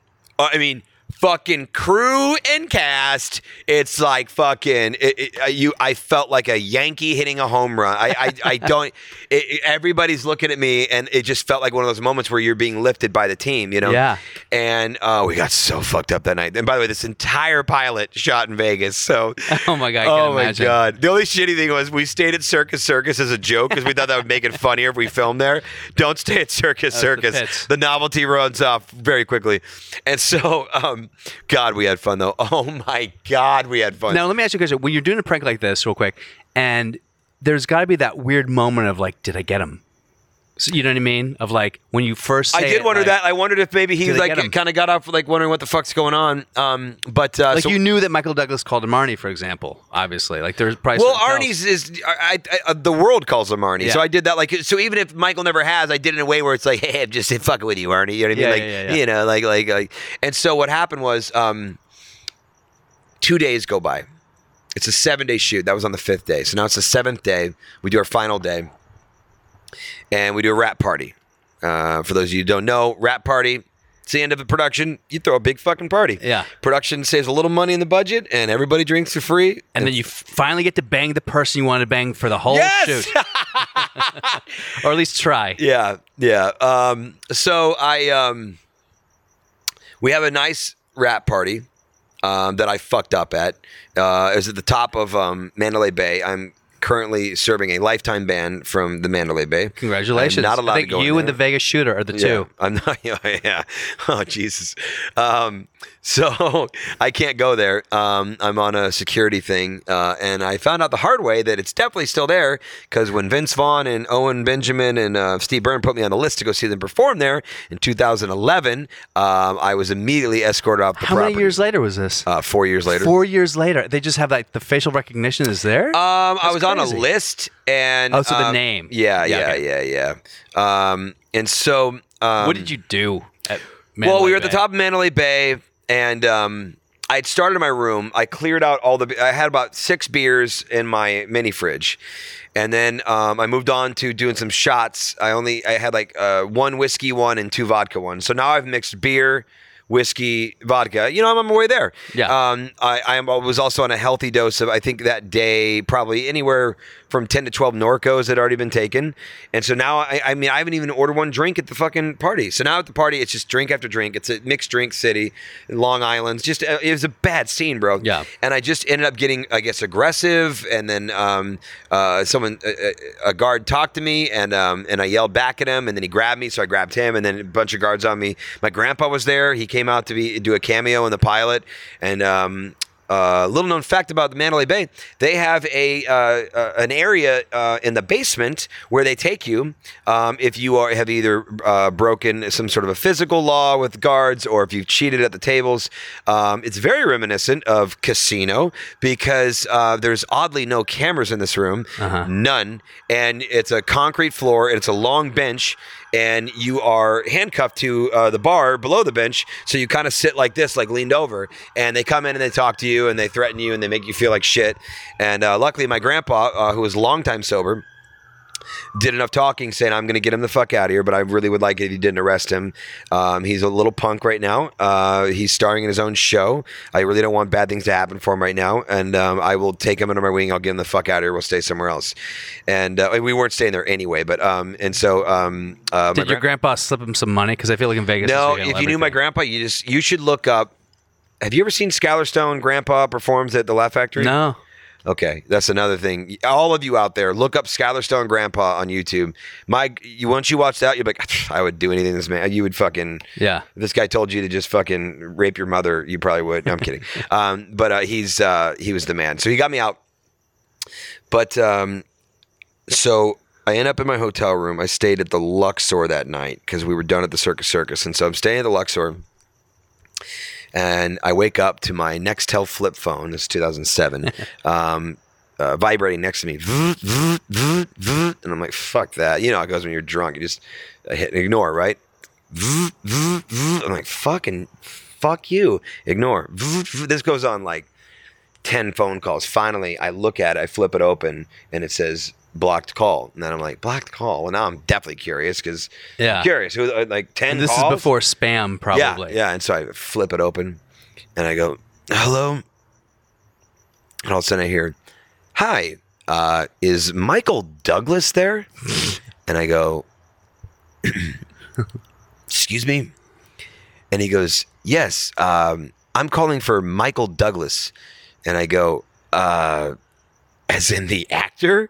And the guy goes, yes. So you in, know you're playing dumb right away. You're like, oh, I yeah, yeah. Because yeah. I, I know it's probably not good. I mean, I just called the governor. And so um, he goes, yes, the actor. I go, why? I mean, there could be other Michael Douglases. He goes, don't play stupid with me, pal. Whoa. And I go, excuse me? He goes, no, excuse you. He goes, listen up. I go, who is this? He goes, this is the Secret Service. Ooh. And now I'm just like, okay, we're in a we're we're in uncharted territory. Yeah. Uh, there's never been a pep talk, a, a mentor, a parent, a teacher, an administrator, anyone that's ever prepped me for this one. You yeah. know what I mean? You hear about a lot of things and after school specials and you know at behavior camps that your parents send you to and people that teach you this, that, and the other. Oh my God, Mike David just walked by, Mike a David. Fucking Hollywood legend. Jesus Christ. Um, so does he live over here? Oh, that's right. He just moved in right there. Did he really? Yeah. Oh, okay. Um. So um, they don't do psychiatric screenings for, for this one. Okay, um, and so um, so anyway, I um, uh, where was I? I'm so sorry. So Secret Service. This is Secret Service. Yeah. And so I go. Um, he goes. Listen. He goes. Um, since you want to play games, uh, if one were to want to call the governor of California and entice him with plans that would change his itinerary and start flights being booked and people on the clock to protect said flight and move his team in a different direction. And one weren't really the person that they said they were. One would maybe not want to do that if one wanted to not go to jail, go to prison. Yeah. And I just go, um, I don't know what you're talking about. He goes, I'm sure you don't. He goes, I think I've made my point clear. Let's see how well I did. Good day. And hung up on me. Pimp. That dude was a pimp. Now, what I loved about it was that, like, like he knew I did it. But yeah. maybe, but somewhere they're like, we're never going to be able to, he's just going to claim someone grabbed his phone. He's just mm-hmm. like, mm-hmm. like I, I kind of liked that. You know what I mean? Because I, oh. I disguised my voice. So even if they have a recording of that, I don't talk that way. Yeah, yeah. And they, even if they said, well, we'll talk like Michael Douglas real quick. I can just play, I, I don't know how to. I've never done that before. You know what I mean? So it was interesting. Um, scary too. Yeah, I was going to say, were you scared afterwards or were you just like? It gets better. Okay. So we get off the phone. I go back to bed. Don't forget, I'm a fall down drunk at this point. So the idea of waking up anytime before three p.m. in my life is yeah. pretty fucking rare. So the Vegas police are after you. The Secret Service is after you. Like, eh, not, I'm taking a nap. It ain't going well for Sky Stone. And so next thing you know, um, phone rings again. Like this is hours later. And I'm like, what the fuck? It's blocked again. I'm like, I pick up. And I go, hello? Now, luckily, my hungover voice sounds a little like Michael Douglas, too. They're both very deep because this was a different person. This one, I can't believe I'm going to tell this story. Fuck yeah. Well, I guess it doesn't matter because yeah. I don't really, I don't know for sure what he meant, but I'm pretty sure I know what he meant. So he goes, um, he goes, hello? Uh, so I said hello for I go, hello? He goes, hello? And I go, hello? He goes, what? It's two in the afternoon. What are you doing, Michael? It's Warren Beatty. I had just called him and talked to him again, just to show you that, like, I do this just for fun. We weren't shooting one day. Everybody rapped, you know, your crew hits a certain amount of hours, right? And they have to stop, right? And so me and Zach were bored in Vegas. We were always bored of it. By the way, I love that this is all one big sidebar. We still haven't told the man apart story, but we'll get to, to that. And so, um, so I, uh, Uh, I had talked to Warren for like an hour in front of Zach, just making Zach laugh. Zach would love to just smoke cigarettes and an listen to these hour. Calls. Yeah, like now, an hour. Now, no one was ever like, what number are you calling from? Why don't I recognize this I'd call number? Blocked. Oh, okay, got yeah, it. Yeah, I'd call blocked. Um, because, look, back in the day, like I, I remember how Jay, would they be able to Jay call Moore you back? Was one of the first, well, I would give them, I'd give them my number at that point. But um, Jay Moore was one of the first celebrities that ever, like, you know, called me regularly. And it, early on, his his cell phone was like permanently blocked. Like he just he didn't have to start successfully. I think he'd done it through his phone company. Like it was just blocked. And a lot of celebrities were back then. I remember a lot of people's phone numbers used to just be blocked when they would call. Yeah. And so you'd take every call because you're like, oh my God, is there a celebrity calling me or a creditor? You know. Um. And so. Um, Excuse me. And so. Um, I'd call them blocked. And then if they ask for my number, I give it to them. And you're asking the right questions because, like, I think about this a lot. Like, first of all, celebrities change their phone numbers a lot. Sure, so that's like, not that this weird. Is my this is for my, this is phone for my side bitches number. Yeah, and these are these are people at such a level that they don't really bother with a lot of dumb mean menial. Why would you have another phone number? They just it's it, it, they don't.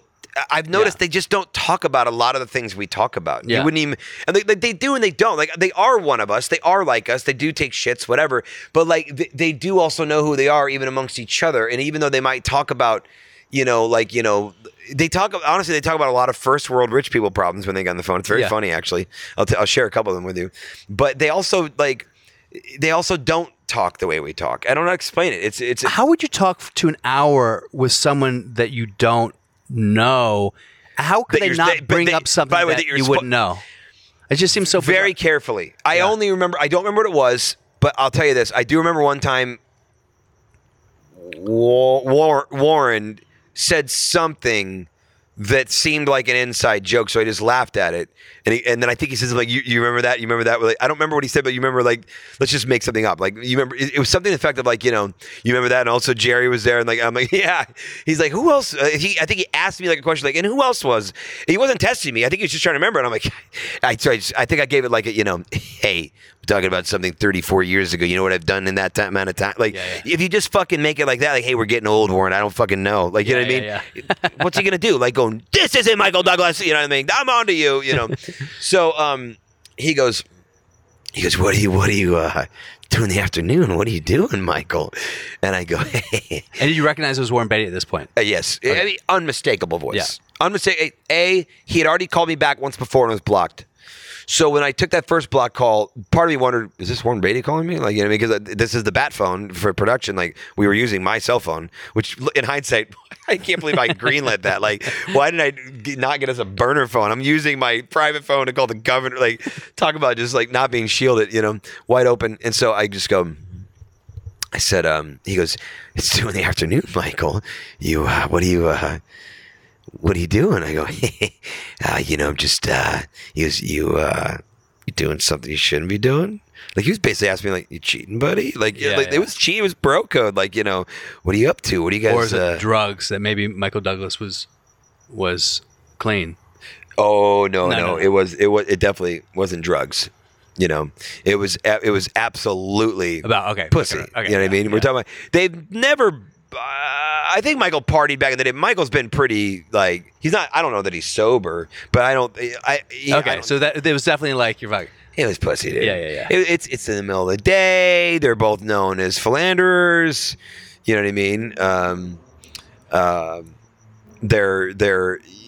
I, I got the vibe. He was like, you know, you uh, you cheating, buddy? Like yeah, you know, yeah, like yeah. Who, who? And I go, I no, I'm just um, a little tired from last night. He goes, oh, so. Doing the same thing last night, like like he was just trying to like like hey buddy, fucking share, spill the tea. What do you got? Who are you hooking up with? You know. Yeah, yeah. But I just got the vibe that like you know Warren still did that. I mean, I shouldn't say that. Like I don't did know. You, but did you go with it?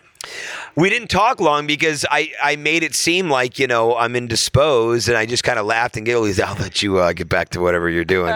He just give me a call. Um, he was very interested in a script that I had because what I. What I unfortunately did was I told him that there's a movie I want to produce, and the ro- the role's perfect for you. And he was, and it was the script that Skylar Stone wrote. Oh, no, no, no. I, I meant my, I, as Michael oh, Douglas. Okay, okay. I, I said like, I didn't. I said way for I, Skylar I said Stone to get his movie. Yeah, made. no, no. I said some unknown writers. I'm going to produce it, but I want you as the lead. And he got pretty excited about that.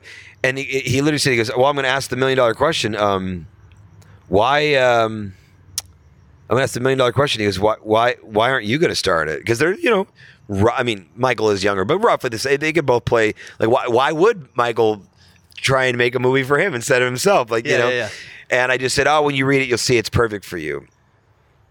And so he followed up with me a lot about that project. And there's a part of me that feels bad about that. Yeah. You, you know, know like, what people, one of the weird things I heard about Hollywood is a lot of these older legend actors, they get desperate for scripts. Of course they do. It's like, why am I not working?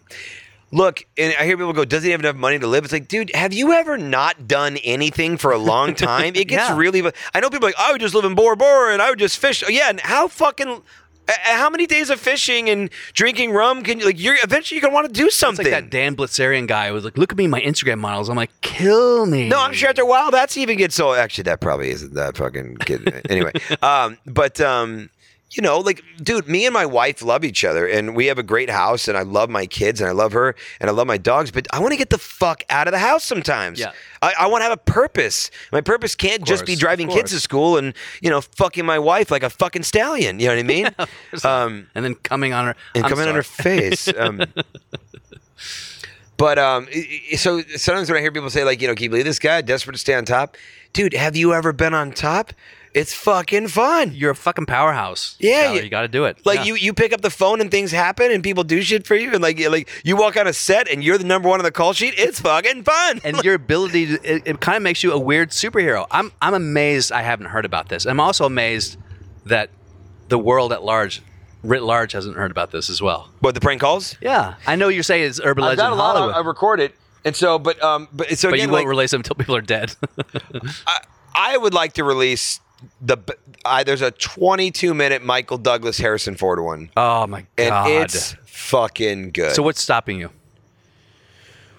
I mean, I wouldn't mind releasing it as a piece of content in something and making some money off it rather than just putting it on the, the web. Of, oh, of course, you put it on the web, it would go viral immediately, wouldn't it? I think it would.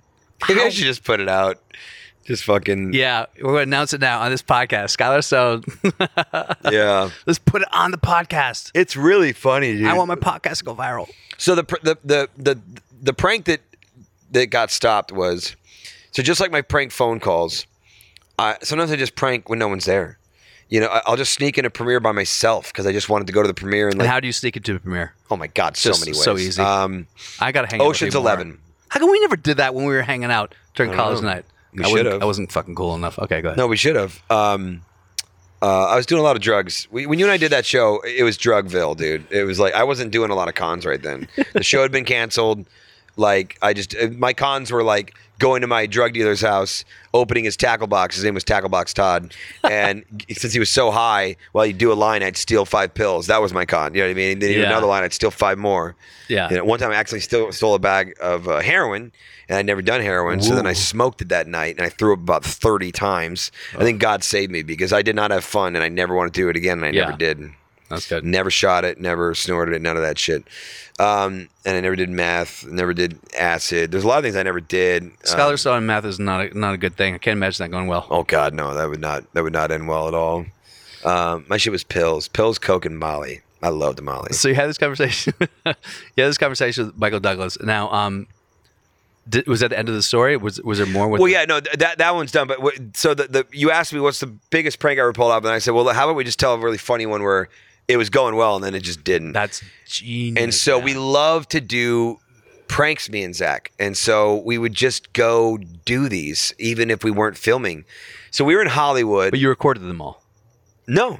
no. Sometimes I just did it because it was just exhilarating. Now, let me ask you this. Have you ever... 'cause a porn star you, fucks you, about the camera sometimes. You're, you know? you're, you're, you've lived an examined life. Like you've done therapy and you've oh, yeah. done... You lots know, therapy. So... Is there something about you in your childhood maybe where you go, that's the reason why I do this? Because not a lot of people would have the urge to do that. I know it's a creative urge. It's a creative in- impulse.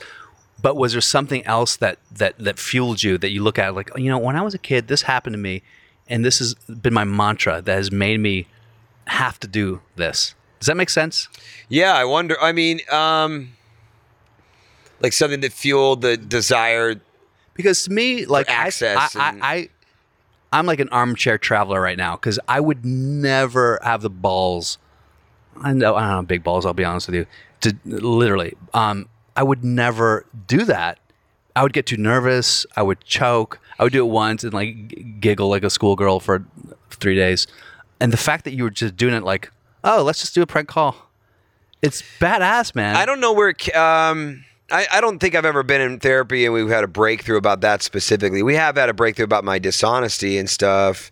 Um, but um, it's just fun, I guess. Fun, but I but, but but I guess the more I think about it, like, look, uh, when I was young, I was a runt, dude. I was tiny, very scrawny, very little, and so you know, um, I wasn't classically bullied. I wasn't the kid that would get to school and get his pants pulled out or his money taken. There wasn't anything like I wasn't jumped. It wasn't shit like that. But there was there was definitely like systemic bullying. There was some bull. There was some bullying involved, and I always, I did always want to be. I did have a desire to be in the popular crew. Yeah, and I'd get in, but just like barely. Like my foot yeah. was in. Like I wasn't to be like a solid seven guys that ran sixth grade. I wasn't one of them. Yeah, but I was kind of like their eighth, like tertiary. You know, like you were on the bench. Me, me, put me coach? Yeah, yeah, yeah, yeah, yeah. I was Phil Hartman. You know what I mean? Like you put me in for a couple lines in the sketch, and like I was never Mike Myers stealing it, doing the whole fucking thing. Like I was just kind of.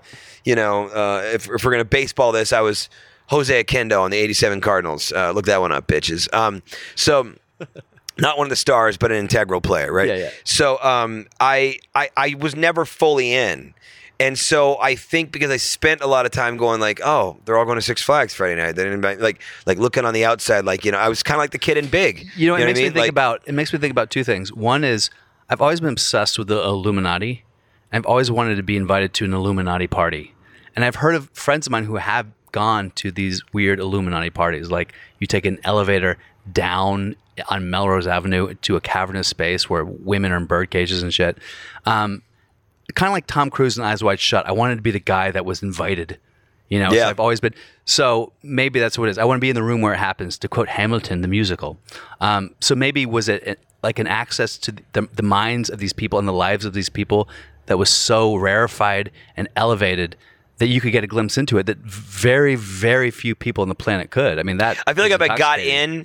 Now that I mean, I'm, I'm thinking about all this in real time. I haven't done anything about this before, and I might not even feel this way later. But as I'm thinking about this right now, I feel like part of me was like, if I get in and do this stuff, it'll be a lot of fun. I'll get in. My life will be so fun that I'll attract the life that I want without having to always be the one looking in. That makes sense. So I, I don't know if that's a fake it till you make it thing. Maybe. Is that, that's one concept. Another thing to think about, though, is that, uh, I mean, there's so, you know, you get out here.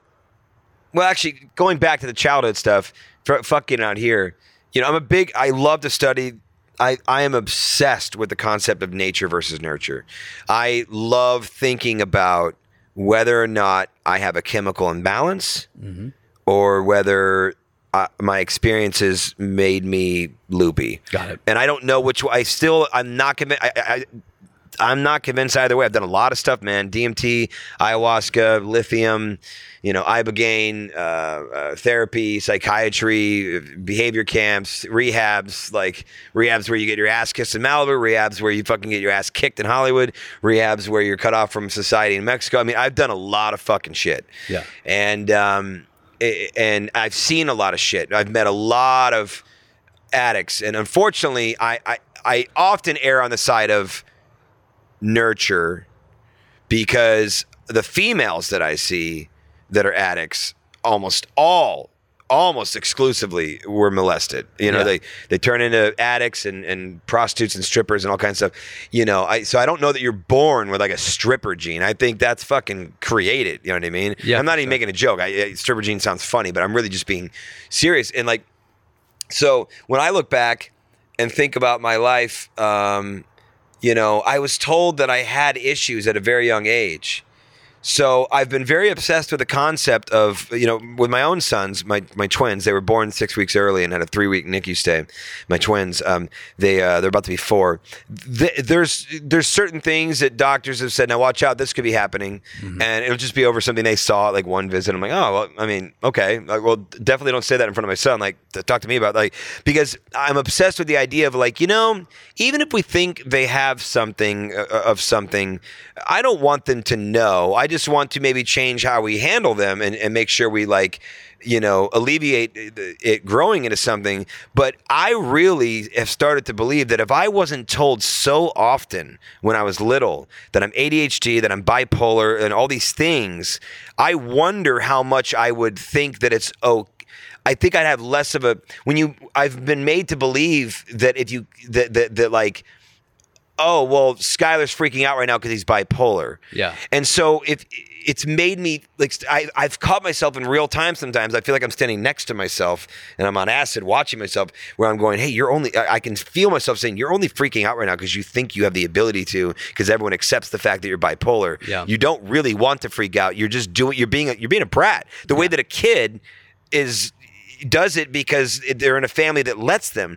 And so I've just had this thing where, like, I've wondered, you know, if I never was told that for so fucking long, if I really would be the way that I am, it's helped me stop myself because I don't do it as often as I used to. I, but I still have meltdowns, dude. I still fucking have them.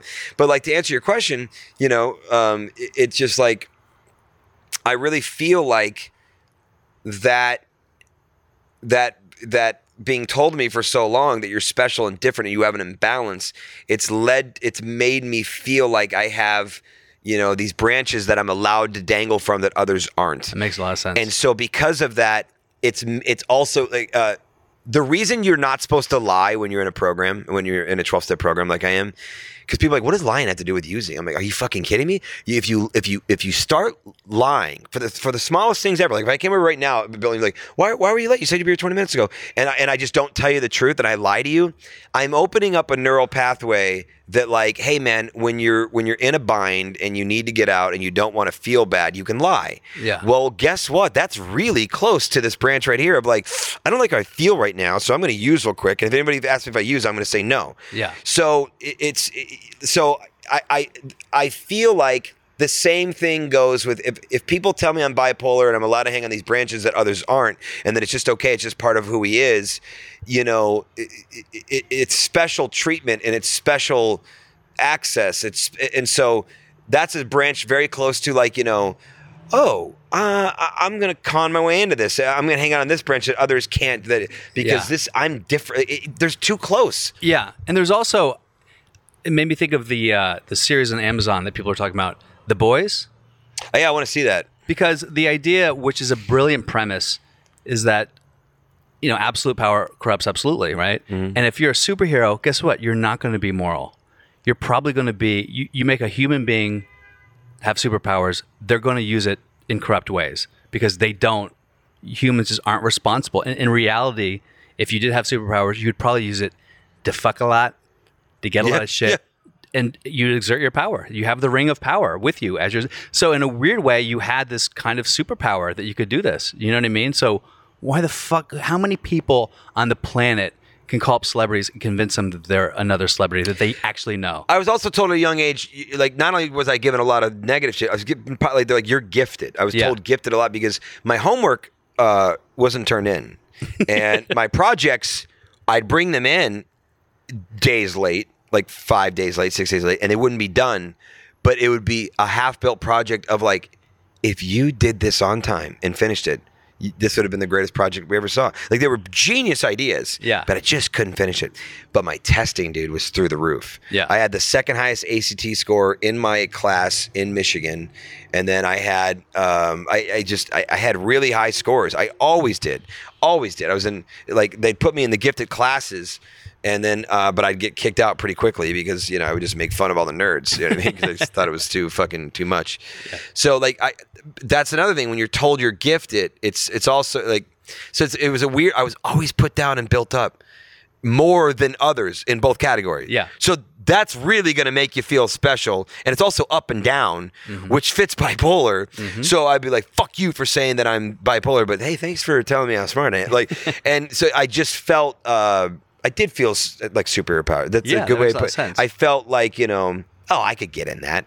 Yeah. I know other people can't do that. I could do that. Yeah. And I definitely got cocky with it for a while. Of I definitely course. got cocky with it for now, a while. Now, as you were doing these pranks, you said, I want to hear a couple more. Were, were there voices? What? Who were the go-to voices that you did? Michael Douglas, Michael Vince Douglas, Vaughn, Vince Vaughn, Owen Wilson. Owen Wilson.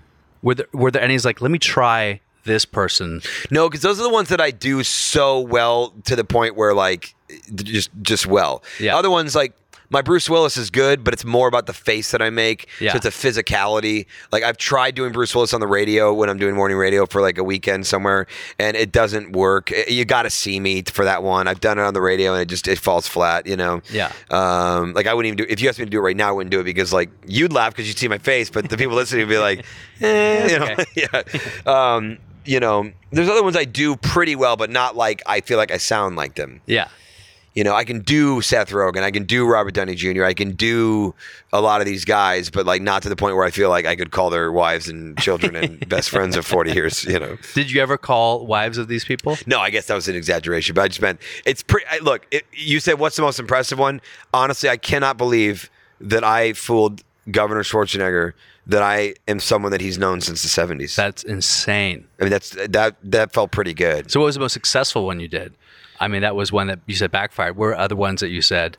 And you've probably repeated this on podcasts. Well, no, I didn't before. Tell you the backfire one. So so one day, me and Zach were day drinking in Hollywood. And this is not a call. This is an in-person one.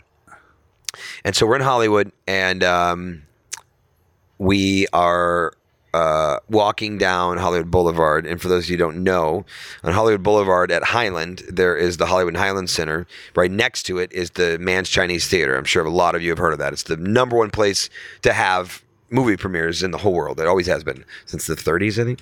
And so it's a beautiful, grandiose theater. And when they're doing uh, premieres there, it's a big deal. They shut down Hollywood Boulevard, as you know. Like, you can't drive down there. So there's a red carpet in the middle of the street. There's all this shit going on. There's cops. There's this. There's that. And Zach goes, which premiere is that? I go, I don't know. He's like, oh, you're slipping, Saint Aubin. My my nickname, my con name back in the day was Mike Saint Aubin. Uh, it's a real name of one of my best friends of all time, the guy I went to college with. I moved out here with Mike Saint Aubin. Uh, we both moved here from Kalamazoo, Michigan. After Saint Louis, I, I went to high school and college in Kalamazoo, Michigan. We drove out here. Um, we both wanted to make it in Hollywood. Me, way more than him. He didn't. He he liked it, but he just wasn't like obsessed. And you have to be obsessed. And so he left after three months. He hated it. He's like, "Fuck this place. This is some of the trashiest people I remember in my life. I'm out of here." And I, when I said bye to him, I go, "I'm going to make your name famous one day." He goes, "Yeah, okay." And so he left. So I sold the show Con to Comedy Central, and the tape that I made was a bunch of stuff, the cons that I shot all around town. And in each con, I was named Mike Saint Aubin. So when I pick up the phone, like someone would go, "Who is this?" I'm like, "Mike Saint Aubin. Listen, um, uh, I need to get tickets to the Playboy Mansion," or whatever. I'd say all this stuff as Mike Saint Aubin. And it worked, actually, because he tried to call for a reservation in Chicago once. Um, and they're like, you know, what's the what's the name of the reservation? He said, "Mike Saint Aubin." And the guy goes, "Nice try, dude. Don't come here with cameras." And hung up the phone. You know what I mean? So, um, Uh, and Mike's a really humble, like, if you met him, like, he's he's just very, like, he's just a very chill guy. So, like, he did not want this attention at all. So, anyway, um, he said, "What premiere is this?" And my friend Zach, when we were walking out of Hollywood, and I go, "I don't know." He goes, "Oh, you're slipping, Saint Aubin," because he'd call me Saint Aubin because that was my nickname. And uh, he's like, "You usually know where all the premieres are and what they are." And so we get closer, we see a bunch of posters for a movie called A Man Apart. It's a Vin Diesel action movie. I don't really think anybody saw it. It wasn't one of his biggest hits. But um, we were, I'm like, you want you want to go to this? He's like, "Fuck yeah." And he goes, "What's the game plan?" I'm like, uh, I don't know. I, I'm just I'm thinking on this one. And so um, we walk around. And we can tell that there's enough people walking from Man's Chinese Theater up to this uh, like fifth floor bar at the top of Hollywood and Highland, and they're going back and forth and they're carrying things. I'm like, okay, I go, I think that's where the after party's going to be. I go, I don't really want to see the movie. I just want to go to the party. He's like, yeah, me too. And so we go up the stairs. It's probably like two hours before the movie's going to start, right? It's like five in the afternoon. Movie's usually seven o'clock. After party's nine, nine thirty. So we. Um, We go up to the, the bar, and one trick is if you're there early enough, there ain't nobody standing at the door because they they're not worried about anybody showing up like five hours early. So we're hoping it's one of those because that's how him and I got into the Matrix Reloaded premiere. We got there just so early that we walked in and then hid in the bathroom until the party started, and then came out and we were at the Matrix Reloaded premiere. It's amazing. I met Keanu Reeves, walked up to him, and he looked at me for a second. I could tell he's looking at me like, "Oh, I thought you were Alex Winter," like the, for Bill and Ted's, because uh, I look like him. And so um so anyway. Uh, this wasn't one of those situations. There were already guards at the at the at the door. I go, all right, there's guards. He goes, what are we gonna do? I go, just walk with me. And uh, luckily, I had a commercial audition that day um, where I had to have like a, a suit on, and um, Zach didn't have a suit on, but he had a button up. It was, you know, it was open with some chest hair showing, so he looked a little more like a porn producer. But at least he didn't look like he wasn't wearing board shorts, you know. Yeah. So we walk up, and there's two guards. And uh, they go, hi, can I help you? And I go, um, not yet. I go, uh, trying to find Ted. And I just start looking around. And they go, I'm sorry, who's Ted? I go, nothing. I go, uh, I don't think he's in there just yet. I go, we're going to make a call. I go, if uh, a guy named Ted walks through, I go, by the way, he's wearing a um, a white blazer. I go, you can't miss him. He's a portly fellow. I go, um, we'll be right over here. Uh, tell him uh, Mike Sinabin and um, I don't remember what Zach went by at that time. Um, uh, tell him uh, Mike Sinabin's right over here. And he goes, he looked confused, like, okay. But but sometimes you have, you have to make their head spin. Yeah. And you have to show them, like, I don't care about you. You're a security. Like, you you have to act like they're beneath you and that you're not going to, like, go, hi, so I'm so-and-so, and I'm with, like, I'm not selling. I'm not at the door. I'm not selling you a vacuum at your fucking house in Northridge. Like, I'm above you. You're a security guard, and I'm supposed to be here. You're lucky to be here. You're like, what do you make, eight an hour? Like, that's the vibe you have to give yeah. if you want to get in. So you have to be kind of a dick, you know? So um, I go over there, and I come back. I go, um, Ted hasn't um, walked through. He goes, I didn't see anybody like that. I go, okay, um, tell you what. Um, we're going to um, we're going to talk to Cindy. But uh, we're going to need Ted at some point to come in here for a meeting. We can't get a hold of him on his phone. I think either his phone died or um, or he doesn't get reception up here. But I thought he was already here. And like, well, we don't know who Ted is. And I go, well, you should know who Ted is because he. Uh, I said he works for the studio and he's one of the coordinators. He goes, oh, you didn't tell me he's a coordinator. Well, I don't know Cindy either, but if you just want to talk to Sarah, she's the other coordinator. She did say there's a, a couple other coordinators showing up. I go, well, yes, that's what I just told you. Like, you know what I mean? Like, you just have to treat them like, you know, welcome to the party, asshole. Yeah. And so at this point, now he's here in coordinator. He's here in studio. This guy does not want to lose this job. Yeah, like, yeah. If he says, like, can I, can you prove this, please? I might go, are you fucking... You're yeah. your fucking... Where's your fucking boss, dude? Like, he doesn't know who I am. So I, um, I walk in now, and... um. I walk straight over to her because, you know, I need them to see that I'm not afraid of going up to her. So I went up to her. I go, I go, hi. I go, how are you? And then she put her and she goes, hi, what's up? I go, where's the bathroom? And she just point like, you know, point over there. I go, okay, I'll be right back. And so then we, we went to the bathroom. And she did look like, I, I feel like she just gave a look like, why didn't he introduce himself if he was just asking where the bathroom is? You know, but I needed him to see that, like, you know, yeah. we at least touched base. And so we went in the bathroom, and Zach goes, now what? I go, I don't know. Um, so now we're in the bathroom, and we're there, and it's a small bathroom. That's the problem. It was not, it was not a huge bathroom, and it's not. Um, there's one stall. So it was very it, it, a short stall or a tall stall. So you would see that two dudes are standing in there, you know. So what are they doing? Coke, blowing each other. Can't fucking, you know, can't do the fucking Matrix Reloaded move where we just hid in the fucking stalls, you know. At that bathroom, there was a fucking there were a lot of bathrooms. So like it was like it was like fucking eight stalls. That was great. Like, you know, we just hung out in there and like fucking talked shit and whatever.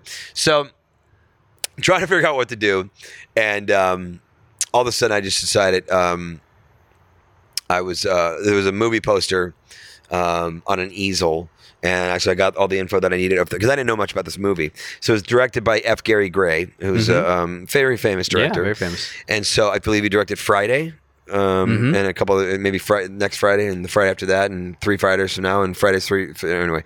So um, I um, we walk out, and I find that woman. Because I know that she's a coordinator. How long were you in the bathroom at this point? You've been there like just. We played it cool. We we just we kind of paced and like washed a lot of hands because people were coming in and just kind of blowing our nose and just talking and just, you know, we would just keep it business. You know, I'm like I'm like here's the thing. So with, you know, if someone would walk in, I'd be like, now here's the thing with Ted. Um, you know, he doesn't want this to be like the last one because uh, there was not three tables for the for the execs. There was two. So I don't want to be, you know, I don't know about you, but I don't feel like spinning my wheels when Ted gets here. Like, I wouldn't mind just sitting back for a second, having a drink, because we're going to, I mean, we have quite a night ahead of us. You know what I mean? Like, so I'm like, just, we're keeping it all business. And Zach and I are the king of that shit. Yeah. I, you, you bring some people on a con and, and they're like, yeah, that's a good idea. We should talk to Ted. And you're like, what are you doing? Like, we throw it away. We cut each other off. We bring up other things. I'm like, by the way, how's your wife? And they're like, oh, she's good. She's good. Sarah's good. Uh, you know, just a lot of morning sickness right now. And, and like, and when you throw that out, they're like, oh shit, okay, Sarah's pregnant. That's what we're going with. Like, it's a lot of yes and. It's just improv. Yeah, yeah, yeah. So um, we go outside, and what I would love to do is. To Zach is not tell him what I'm doing because it'd be so fun to watch him adapt, and that's part of the high. Yeah, that's part of the high. You know, um, And so, um, you know, because you, you've seen the comedy. There's a million formulaic comedies where two people are in a scene where they need to convince someone of something. You know what I mean? So if it's like you and me convincing like someone across the table from us, you know, I might go, yes, yes, I, I do know Ted, you know. He's he's he's been different since the H I V, you know, like scenes like, you know, where all of a sudden like you're looking like H I V, yes, H I V, because, you know, he's sick and stuff, you know, like like so it's fun. And so I, I go um I go over to this woman and I said, hey, uh, Mike Saint Aubin from P M K, uh, P M K. So now I've I, this is dangerous. Yeah, huge I've, publicity for. Well, him, right? I, but I, no, it's dangerous for two reasons. You're already on to one of them. It's dangerous because I've told the guy up front that I'm with the studio. You know what I mean? Yeah. And now I'm switching and I'm saying I'm with a P R company, which is fine because, like, they're probably not going to commiserate a lot, these two, you know, um, it's just a, a security guard. You know what I mean? So, um, but also, you're you're dropping a real company and, like, you know, fucking A, dude. So I go, uh, Mike Sinata with P M K. I go, listen, is there somewhere we can go and talk? She goes, um, about what? I go, listen, it's um, it's a very special surprise for the premiere tonight. Um, it's in regards to F. Gary Gray. And um, I would like to tell you, I just don't, we can't let the cat out of the bag. Like, not everybody can know about this. And she was, oh, and she, she she went from like, at first like, what are you talking about? To like, oh, it's, if this yeah. is for our director, then, I mean, yes, I, I really wish I knew about this, you know? And so I go, listen, um, I don't want to scare you. Uh, we're now we're in an office. Okay, we're like, I'm literally sitting back and Zach's next to me. I got my leg up and I'm just going, I don't want to scare you, um, but uh, brace yourself because this is going to be quite an evening. Um, I know you were probably just expecting things to, you know, go go to plan. She's, well, it's a premiere, so they're definitely not going to. We know that. I'm like, well, I've, at this point, sixteen years in the business, yes, I definitely know that. And by the way, this is two thousand four, so I'm twenty-four, so sixteen years. Like, I, so I what? I've been I've been P R since I was eight. So it's hilarious. And by the way, I looked young then, dude. Yeah, and I did. Was in shape, bro. And I shaved all the time. I promise you, I didn't look like I've been in sixteen years. So I do remember Zach, like I, a grimace from Zach. I'm like, are you fucking kidding? You're, because I'm usually really on it. I don't do things like switch companies that I work for. I don't do things like dropping it, but like I, I like risky behavior. I'm bipolar. That's just part of it. I like leaning back in my chair. So I go, I go, so anyway, here's the deal. I go, um, we have a very special surprise. Now, as you know, it's F. Gary Gray's birthday. And she goes, we were not told this. I go, he doesn't want a big thing made out of it. However, a nice surprise is coming through. I go, maybe you knew, maybe you didn't know, but him and Prince have a long-standing relationship. They're very good friends. And Prince is going to stop by and sing Happy Birthday. She goes, shut oh, the fuck up. I go, yes. Now listen, now do you understand why I needed to bring you? She goes, I, I'm assuming I can't tell anyone. I'm like, no one. She goes, what about the D J? I go, this is what Prince is instructed. And one thing you need to know about Prince is he's a very, very particular man. She goes, I, I, I mean, I've heard that. And I go, so he's going to come in through the back door. She's, well, we need to set that up. I go, no, no, no. I go, his team has already set it up with Hollywood and Highland security. Like, don't, like, they're already aware. And she's, they haven't told us. I go, they were instructed not to. She's, okay, uh, so what do I need to do? I go, all I need you to do is make sure that there's a mic on stage. She's, we're going to have a mic on stage. I go, I know, but it needs to be according to his height. He's a very short person. I go, it needs to be, uh, I think I said he's like five two or something. Yeah. I go, he does not want to adjust it. Like before he gets on stage, she goes, of course not. And she goes, um, she goes, okay, I'm about five two, so I'll, I'll do it to about my level. I go, that'd be great. I go, um, so just the mic needs to be on stage. She goes, what time will he show? I go, it's Prince. I, I, I go, we, nobody knows. His team doesn't know. What time is he going to show? When Prince wants. And then she goes, well, okay, so why exactly do you need to know? I go, sweetheart, you're already forgetting the mic. She goes, the mic. Okay. So is there anything else I need to do? I go, no. She goes, is there anything he prefers to drink? I go, you are not supposed to be set up as if you know he's going to come. She goes, what if he wants to stay? She goes, his team will walk over and tell you what happens next. I go, there's a very good chance he'll literally sing Happy Birthday and he'll jet. She, she goes, wouldn't he go over at least say hi to F. Gary Gray? I go, you don't know Prince that well. I go, and not in a public setting. I go, if anything, they'll meet later, like at an after party or something. But I go, who knows? Hey, he might bring a guitar. She's, a guitar? I go, I'm kidding. I'm just saying, like, it's Prince. He's going to do what he's going to do. She says, okay. She says, so who can I tell about this? I go, you need to just tell. She says, people are going to want to know why I want a mic at that level and stuff. I go, you, you can say there's a surprise, but you cannot say what it's for. And um, she goes, okay. Okay. And um, um, all of a sudden she goes, um, she was, uh, so where are you guys going to be until then? I go, I'm going to be, uh, we're just going to hang, you know? And so we went out and we sat, we sat at a table and we were just drinking like a Coke or something. And like forty-five minutes has gone by. And then a woman comes over with her. And she goes, um, this is him right here. And she goes, hi. She goes, what is your name? Ooh. I go, and just, I mean, just it's like that yeah. look of like, yeah. hey, pal. Yeah. Like, kind of like the Secret Service, yeah. you know, when they call me like, is this Michael Douglas? You know what I mean? So he goes, um, she goes, hi, what is your name? I go, oh, Mike Saint Aubin. She goes, and where exactly is it that you said you work? I go, P M K. She goes, that's amazing. She goes, you know, I've worked at P M K since its second year of inception. And for the life of me, now I don't write payroll, um, but I don't remember you. And um, even if you were a low-level person, like an assistant, um, you definitely aren't at a level where you would be uh, handling a client like Prince. And also, Prince isn't a client. So I'm just trying to figure out why she thinks that you work for P M K and why you think that Prince is coming here. And more than anything, why you think you can go around and orchestrate events acting on behalf of a company that I work for. And I go, we'll see ourselves out. And she goes, that would be a good idea. And so we just walked out. And on the way out, Zach slams his drink. He goes, this place sucked anyway. oh. oh, my God. That's incredible. It was it was insane. I cannot believe you had the presence of mind to do that. That's that's a real gift. I can man. move real fast. Move yeah. real fast. Is Zach quite on par with you in terms of that? Zach, uh, oh, improv-wise, Zach is beyond me. Zach is Zach's the funniest person I've ever met. Yeah. Um, con-wise, I think even he'd say that he he couldn't con as well as me. Yeah.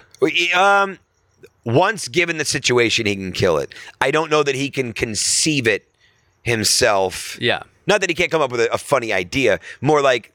Just like what's what's the way in? He's not the way in guy. Yeah, got it. You know, uh, and rarely did we ever have him like start the con and go in. Actually, we shot a really funny one once on the on the demo tape. Uh, he came up with an idea called Health Inspector Con, and that was an idea where he just wondered, could we walk into a restaurant with fake badges saying we're health inspectors and end up in the kitchen asking them to make us stuff so we could sample their food and, and sample it.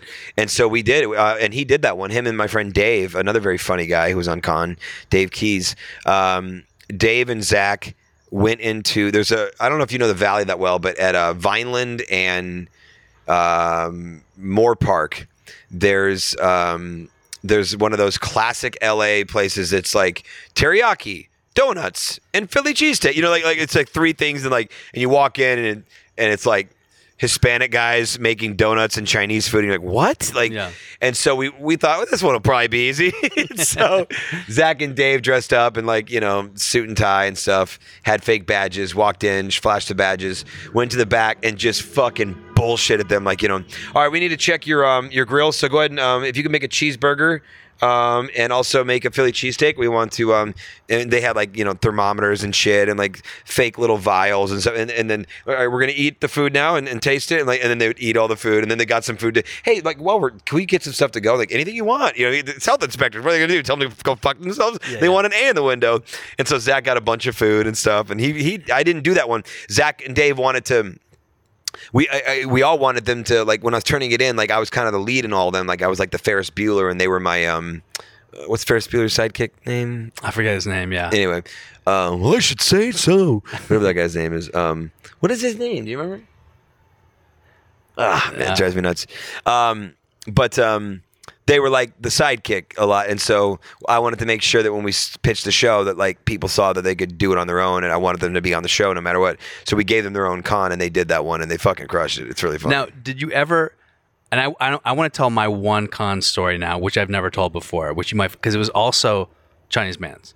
I think I was still in school, or maybe it was just out of school. I went to the premiere of Vanilla Sky.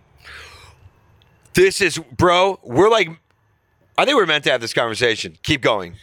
So, because my, Cameron, my right. buddy... Cameron. Cameron was the sidekick. So, yeah, that's right, Cameron. because my buddy Mark Feuerstein was uh, friends with Mel- Penelope Cruz. She was dating Tom Cruise at the time.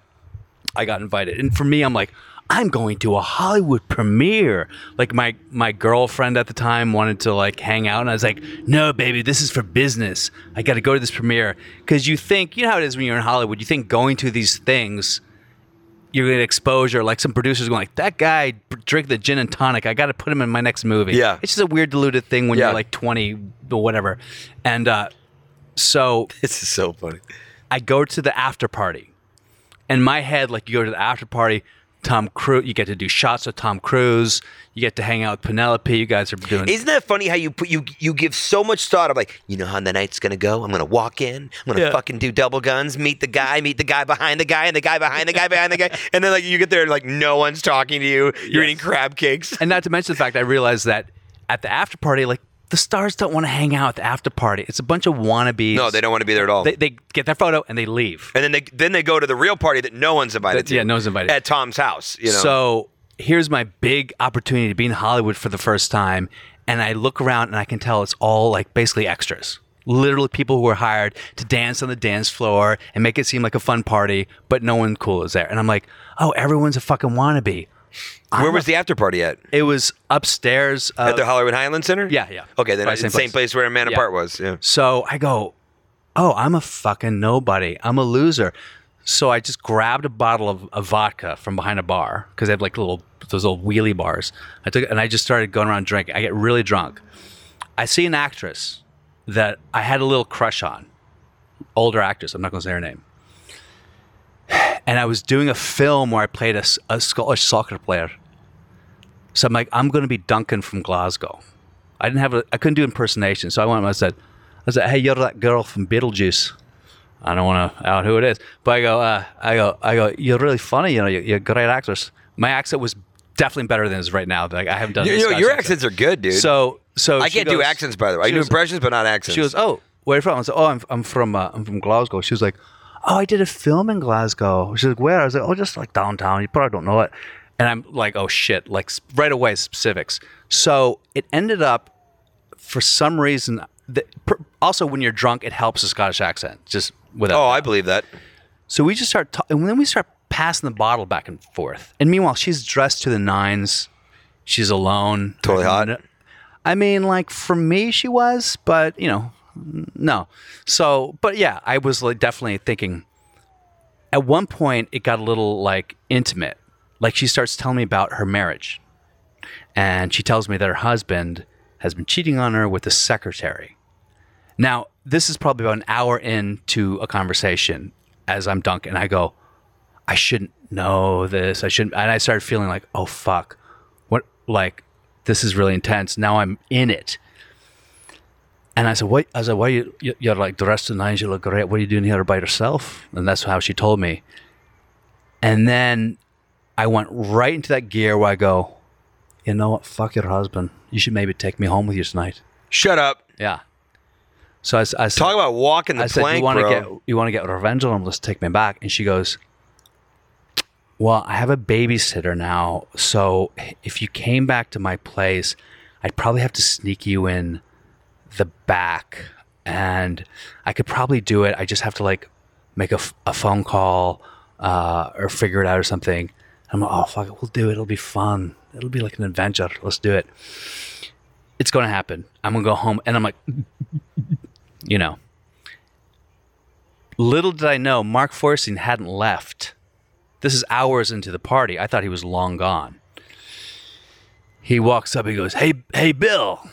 And he was famous enough-ish that maybe she recognized him. So he called me Bill, first of all. Fucking Duncan. And he goes, oh, I'm going to take off. And I go, so I'm like, fuck, I have to answer him as me, but she has to hear the Scottish guy. So I got to do a weird hybrid accent. Otherwise, you're going to get a, Bill, what the fuck are you doing? So I did like a kind of like, oh, uh, so I, let's go, I'll, I'll, I'll get myself home. So like, I'll get myself home. And he goes, oh, you're doing the Scottish thing. Oh my God. Oh, I'm so uncomfortable and I'm not even there right now. So It's been twenty years and this. The, I'm so uncomfortable with this. The look on this woman's face. She she folded and she just had this look like you could just like processing everything. Like what the fuck oh, is going no, on? No, you want to know what she was doing? Kevin Spacey at the end of Usual Suspects, the fucking Chaz Palminteri when the fucking when the when the mug is falling and Chaz, remember like and all of a sudden he's realizing that Spacey's been lying the whole yep. movie. He's like, oh yeah, I knew this this barbershop quartet from Skokie, Illinois, and he's like, ah. And then she goes, she takes a beat, she looks and she goes, "You're an actor, aren't you?" And I go, No, no, he's just taking the piss out of me. She goes, "And you know him?" I go, "Yeah, just from like study abroad program. Like I, I barely know the guy." And she goes, "You're an actor doing character work, aren't you?" And I, she, I probably had like a little bit of a hint of a smile. I was like, "No, no, he just likes to bust my balls. I'm, I'm from Glasgow. I told you we've been talking. Like, when are we, are we gonna, are we gonna leave?" And she goes, "That was some of the best character work I've seen. Congratulations." And she went to shake my hand. I was like, "No, like you're not leaving." I was just like, "I'm going to go, but good job. You really got me." And she shook my hand and she walked away. And I felt a combination of triumphant yeah. and but also, also little, little shitty. I felt shitty. Yeah. And I knew that she wasn't going to talk about it. I knew I wasn't going to go around telling people about it. Um, so I always wanted to see her again and be like, "Hey, by the way, remember the premiere?" No, yeah, I remember when like I... maybe like in my head, I'm like, I'm going to, maybe I'll work. It would be not, I've worked with people she's worked with a lot. And I kept thinking I was going to, I've never seen her. I've seen her on What's her T V. Name? Uh, I can't say, man. I just can't say. But you'll tell me afterwards. I'll tell you afterwards. Okay, cool. Um, I think, aren't I supposed to tell you something afterwards too? Well, uh, I held something. We'll back figure it out. Okay. So, so, but I've never seen, I mean, maybe before I die, I will. So I guess that leads me to the question. Are there any of the celebrities that you did, ha- that you conned, that you spoke to as another celebrity that you want to bump into? Be like, "Hey man, remember when it was actually me? And you thought it was Vince Vaughn. It was me, and you thought it was Owen Wilson." Did you ever want to kind of say, years later, go, "Hey, by the way, Arnie, remember that thing?" I don't think I want to tell Schwarzenegger. Okay, um, I would get that. Yeah, I understand that. But there are other people that something you... about him maybe, you know, plowing into my face. Um, well, look, the, my number one man crush, my number one movie star, my number one influence of making me want to do this is Harrison Ford. Yeah. Uh, I like, my house is like a shrine to him. I have Harrison Ford shit all over him and Nicholson. And so if I, if I felt like it would make us closer and buds, like I don't, but if, if I felt like it was going to make him hate me, I would never want him to know. Yeah. You know? So, which is why I've thought about not releasing it. Cause I mean, I well, want to work with him my so experience, bad. This lady was very impressed that I was able to do it. And I think this lady's probably a little different than Harrison Ford. Yeah, of course. How well would I have to suck your dick for you to put the Harrison Ford, Michael Douglas conversation on this podcast? How much money? How much ball stroking with the dick oh sucking? My God. What could I fucking do? Anyway, let's... Let, let me think about, about that. Think about How that. long do we have till this post? Whatever you want, man. We can wait. We can sit on it. We can push it whenever we want. Anyway, it... it, it, it let me think look, about that. Okay, we'll talk about it afterwards, but so um, we're having a little sidebar. So I uh, so there's so no one so no one has, other than the Secret Service thing and da, da, has anyone ever, like for example Michael Douglas, have you met him? Whoa, that's really strong. Sorry. I've never really vaped before. I just vaped. Um, that means you're going to die in probably two weeks, according to the C D C. There's nothing weird in that, though, right? C D C. Aren't people just dying from vapes all of a sudden? That's like stronger than I thought. I can't believe how much of that you can get in your lungs. That's crazy. What were we saying? Okay. So, um, have you met Michael Douglas? Yes. Does he know that you do impersonation? No. I met him in two thousand one or two, the America's Sweetheart premiere, America's Sweethearts premiere. Okay. Which I snuck into. Yeah, yeah, yeah. Um, well, man, these stories are awesome. I feel like uh, we could, I could talk to you all night. You've been here long. I know you have a family and I do have family. Stuff to get to. So uh, are there any other stories you want to tell? Is there anything else you want to talk about what, what's going on for you. What's what's next for you? Uh, I've just been doing a lot of voiceover. Um, I'm a voiceover. I'm the voice of a chicken on the Sanderson Farms commercials. It's this chicken company. I do that. I do a lot of Taco Bell voiceovers. Um, uh, my show Comedy Rocks is on hiatus right now, but I'm going to uh, relaunch it at um, a club, either the Improv or the Laugh Factory, very soon. Um, it's been at the Comedy Store for the last two and a half years, and before that, it was at the Improv for like you know. seven years. Yeah. Um, but um, uh, I just did season two of Corporate on Comedy Central, so that was a lot of fun. Just shot a guest star for A B C uh, for a show called The Rookie. Um, and my scenes were with Nathan Fillion. Have you ever met him, Nathan Fillion? No. He was on Castle. Remember him? I know exactly who he is, yeah. He's amazing. Um, just did that. And then, um, yeah, I'm getting ready to do a role in a movie called The Retaliators. Uh, it's a horror film. Uh, that these great writers named Darren Gear and Jeff Allen wrote, and so I'm getting ready to do that. And I feel like I'm missing something, but uh, yeah, you know. Did you ever think about a reboot of Con, or a reboot of that Fox pod, or something, another version of that Con Skylar? Yeah, I have something I'm developing right now called Skylar of Service, but it's going to be more Robin Hood like. Yeah.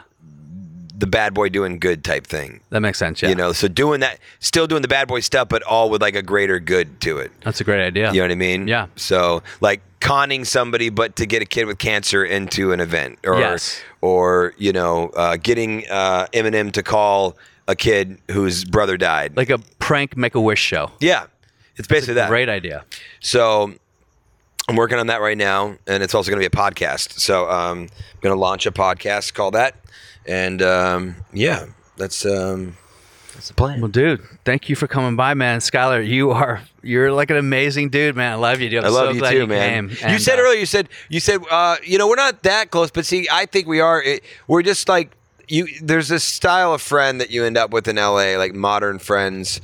Like, you know, we're busy here, so we don't really get to hang out a lot.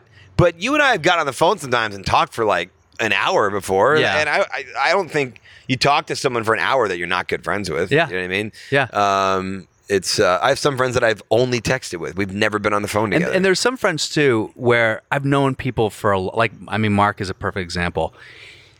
As long as I've known Mark Feuerstein, every time I see him, I have to like re- reboot the machine. I have to plug it in. It's almost like I have to restart the friendship. Yeah. And almost convince no, we him. Pick, of our fr- we pick. But as, yeah, yeah, I just feel we like we're off. Like whatever. It feels like I hung out with you yesterday. You know, it's just it's just tough because um, we all get in our lanes and we got a lot to do. You know, you've like while you were going through that real estate nightmare in New York, I was going through, you know, a pregnancy nightmare yeah. with, with Nicole and the twins. So it's just, we just get caught up, you know, but uh, I don't know. I feel like I run into the comics I'm supposed to, and we have the conversations we're supposed to.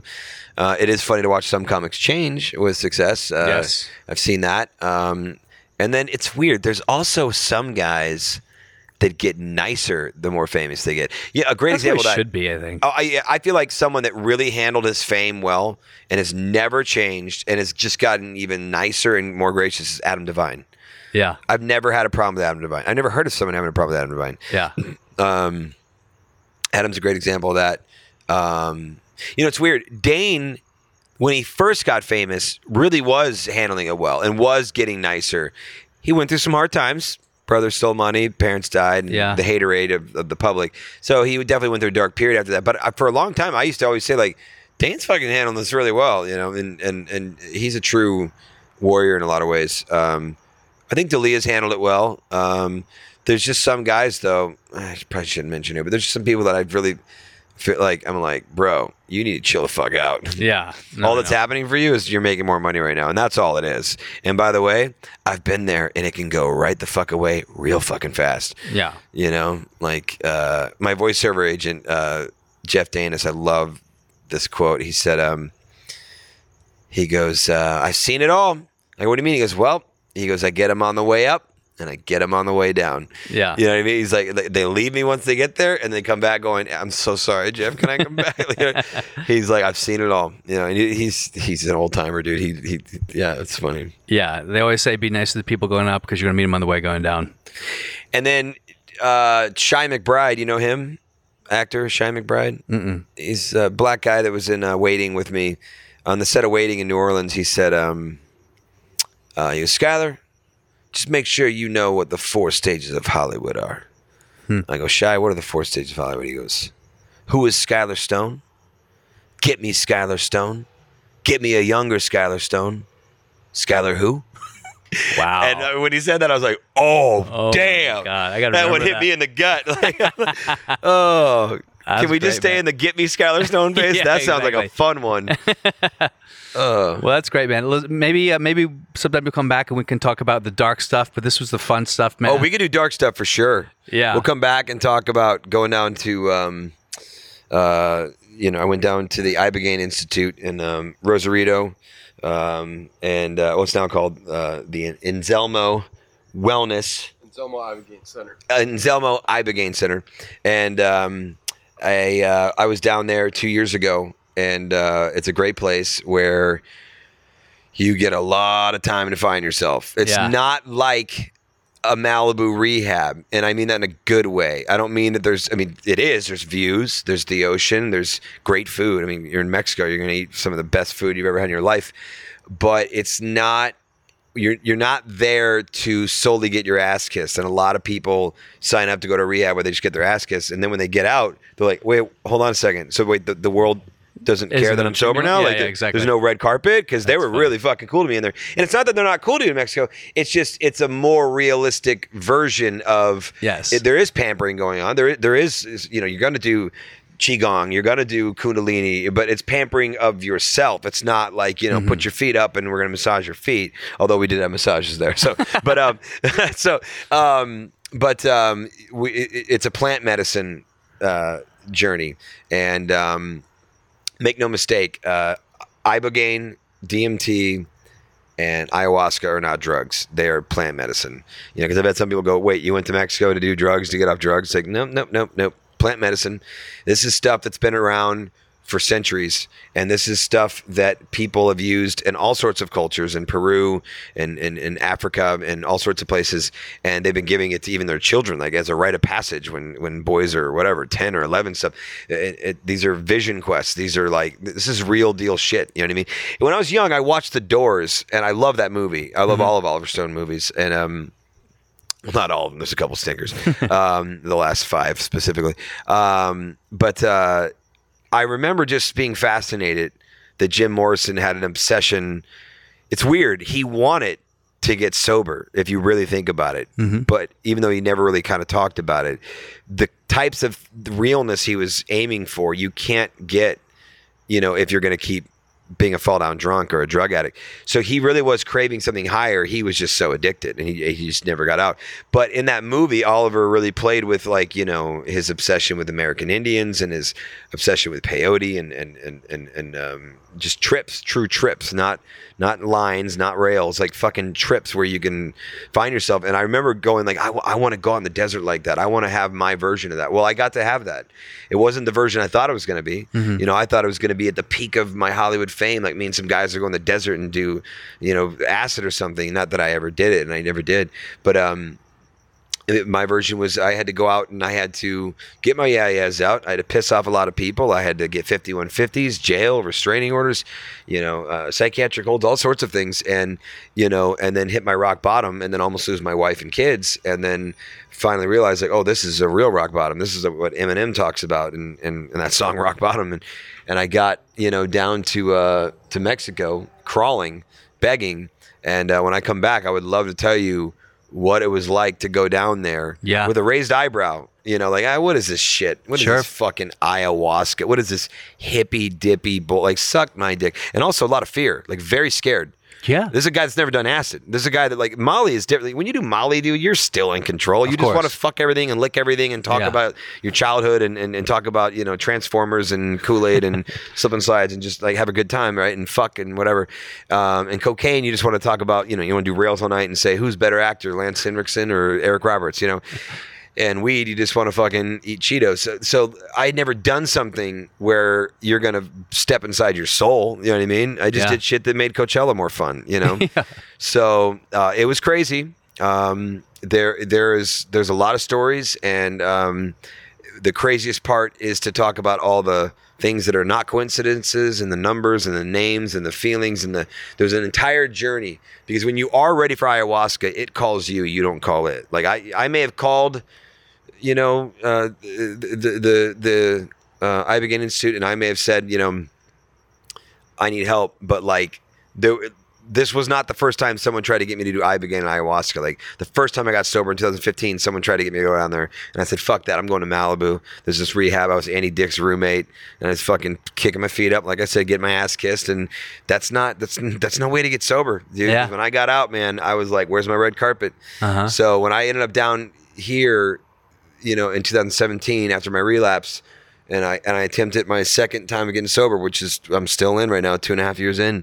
You know, uh, it called me. It, it called me, and and it and it was it was, dude. It's it's a hell of a story. So yeah. I'd love to come back. Absolutely, man. Hey, Skylar, thank you so much for giving me your time, and uh, you know, hope I see you soon, man. It'd be so funny if you're like, oh man, we didn't record. Can I shout out my Twitter and Instagram? Yeah, yeah, yeah, yeah. Of course. All right, at the Skylar Stone on Twitter and Instagram. Uh, Instagram again, at the Skylar Stone. Skylar's S K Y L E R. All right. Bye bye. Hello, Harrison. Yes. Hey, Michael Douglas. Michael, how are you? Good. How you doing? I'm doing fine. Doing fine. How's life? Life. Oh, uh, you know, life's life. You eating breakfast? No. No. Up early, I am.